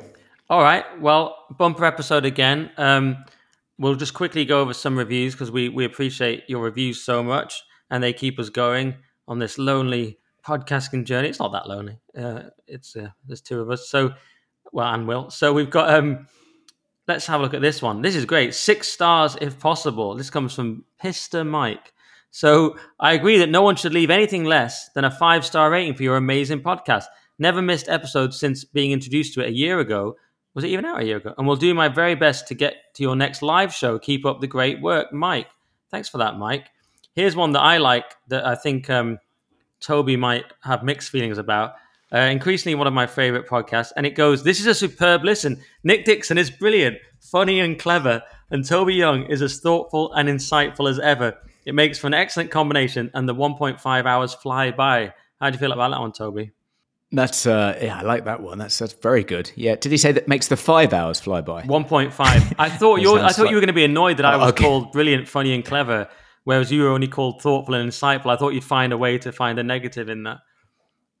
Well, I, I'm sure there are other reviews out there that you're choosing not to read because um, they, they, they, the, I- the imbalance between the praise for you and me isn't quite so great. I would read them if they existed, Toby. But um, I thought that was a fairly balanced one. Um, can I just briefly ask the listeners, Toby, where if anyone listening wants to tell me where I should move without being too annoying about it, because I'm leaving London. The plan is I'm going to try and get a mortgage in this hostile environment, and I just want to ask the listeners where I should move. It's got to be near London so I can get back after 12 from headliners. I have to get the train about 12:20, and I'm considering all kinds of areas around London. I'm just going to put it out to our very smart listeners to see if they can tell me. I did it on Twitter and slightly regretted it because then people start mocking you for not having any money and stuff. It's like you don't know anything about my finances, but I am. I'm definitely don't have the finances to live in to get a mortgage in London. So, you know, I'm meant to be renegotiating my contract, but let's let's see. Uh, let's see. What do you think? Is that a bad idea putting it out to the listeners? I think they could help me. No, but I guess I suppose um, some of these followers of yours who've given you these unbelievably complimentary reviews and would probably be, you know, technically stalkers um, might, might actually recommend you move in next door to them or even in with them. So you might want to think carefully before doing that. That is a good point. I've thought about moving to Romania, of course, since early on in this podcast when I got the follow from the top G. I'm thinking about just living in a Romanian warehouse with a lot of confiscated cars and some bitches. Uh, someone's pointed out to me if I DM Tate, uh, that will later be looked at by the Romanian authorities, and that is a good point, actually. Um, I can imagine. Yeah, I can imagine you're. You know, you, you, you being Andrew offers to put you up in you know the warehouse where the sex workers were housed when they weren't you know being being coerced into making sex tapes sort of um, for 18 hours a day and you're in the warehouse and you're kind of you're, you're lying on a, on a on a on a wrought iron bed um, with no bedding. Um, it's cold there are rats and cockroaches in there. You can see the the the the manacles and chains just lying at the end of the bed and you still you still refuse to believe that top g is anything other than a fine upstanding gentleman. How dare you toby i believe in top g. I've met him and I've, I've, had a message with Tristan that will be looked at by the Romanian authorities. I now realize, and uh, I'm standing by the top G. You can come at me. I, I just I believe in the people. I'm very loyal. You know, it's, it's loyalty, Toby. You and you, you you benefit from my loyalty. If this was you, I've said it before. If they said Toby Young is trafficking people into his shed in the West London area, and he's got women in the shed, I would say I stand by Toby. I don't believe he has women in that shed. And even if you did tell me, unless it was really bad, I'd still stick by. You. I mean, depending on what you were doing with these women, if you were just making them do like a series of grammatical checks on your website, I would still stick by you. But obviously, there's a line where it might get a bit weird. But uh, you know, you benefit from my loyalty as well. So I'm not yeah, going to throw you under the bus. I've got a copy editing slave in there chained to my desk who I just have she just copy edits the Daily Sceptic all day what? and then writes quite snarky emails to the contributors saying, You put the comma in the wrong place. Yeah. Um, so, what worries uh, me, Toby, is that you're always so calculating yeah. that you were basically are telling me that you would drop me like a hot stone. You're basically saying, like, aren't you worried, Nick? Aren't you worried about being associated with Tate? And what you're really saying there is if Nick Dixon had any accusations, which he wouldn't because he's a totally pure guy, but you would immediately drop me for your career. No, I, I'm, I'm thinking of dropping you just because Andrew Tate has followed you on Twitter.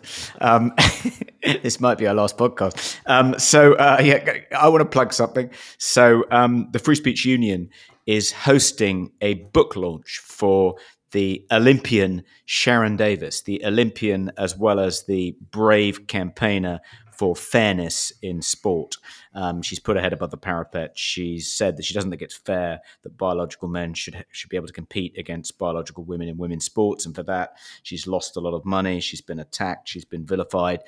Brave, uh, woman, fantastic athlete. We're hosting her book launch uh, in central London on the 5th of July. And you don't have to be a free speech member. Free Speech Union member to get a ticket. tickets for non-members are twenty pounds if you're an FSU member. They're ten pounds. You can also buy a ticket to watch it online. It's free for FSU members. It's five pounds if you're not an FSU member. Uh, so become a member of the Free Speech Union. Go to freespeechunion.org and click on join. But if you don't want to do that, buy a ticket to the book launch anyway. It'll be a fantastic party. You get a free glass of wine from a publisher. It'll be full of sound people. I might even persuade Nick to come along if I can. Um, uh, it should be a great evening. Um, and if you want to buy a ticket, go to my Twitter. It's my pinned tweet at Toadmeister, pinned tweet. Buy a ticket to Sharron Davies's book launch. All right, absolutely. Go along to that. And of course, while we're here, listen to my other podcast. It's called The Current Thing. And we've had so many great guests. We alluded to the Dominic Frisby one. Well, that was in the advert. That wasn't even me saying that. And we've had Andrew Doyle. People are loving that episode on YouTube and on audio. And we've got Lord Frost. We've got Andrew Bridgen, Carl Benjamin, Winston Marshall, a really incredible array of guests. And actually, I almost asked Kwasi the other day, Toby, then I just didn't think of it. And then he was talking to Lady Thingy, so I, I missed out because uh, I was just about to ask him. Because actually, he always seems really cool. He was doing GB again. And uh, And Belinda said something. She goes, "Well, I hate to say it, but you know, this was done under the Tory government. They were talking about some topic that had come up. I think maybe the schools, the lack of uh, monitoring the schools." And uh, t- Kwasi was saying how mad it was, and she said, "Well, it was under the Tory government." And I said, "Yeah, Kwasi, like that." like, you know, so we have like a fun banter. And he goes, "Look, I'm not even in government anymore." So I, I thought oh, I should get Kwasi on the po- podcast. So next next step, Kwasi, Marg, we're going all the way, Toby. One day we get Toby Young, but that's the ultimate. That's a long way off. Well, you get Boris, Boris one day. Oh yeah, Yeah. Now he's now he's not doing much. All right, I think that's everything. Then another great episode. Okay, Well, I think that's it. another long episode, and uh, we'll see you again next week. Stay skeptical. Stay skeptical.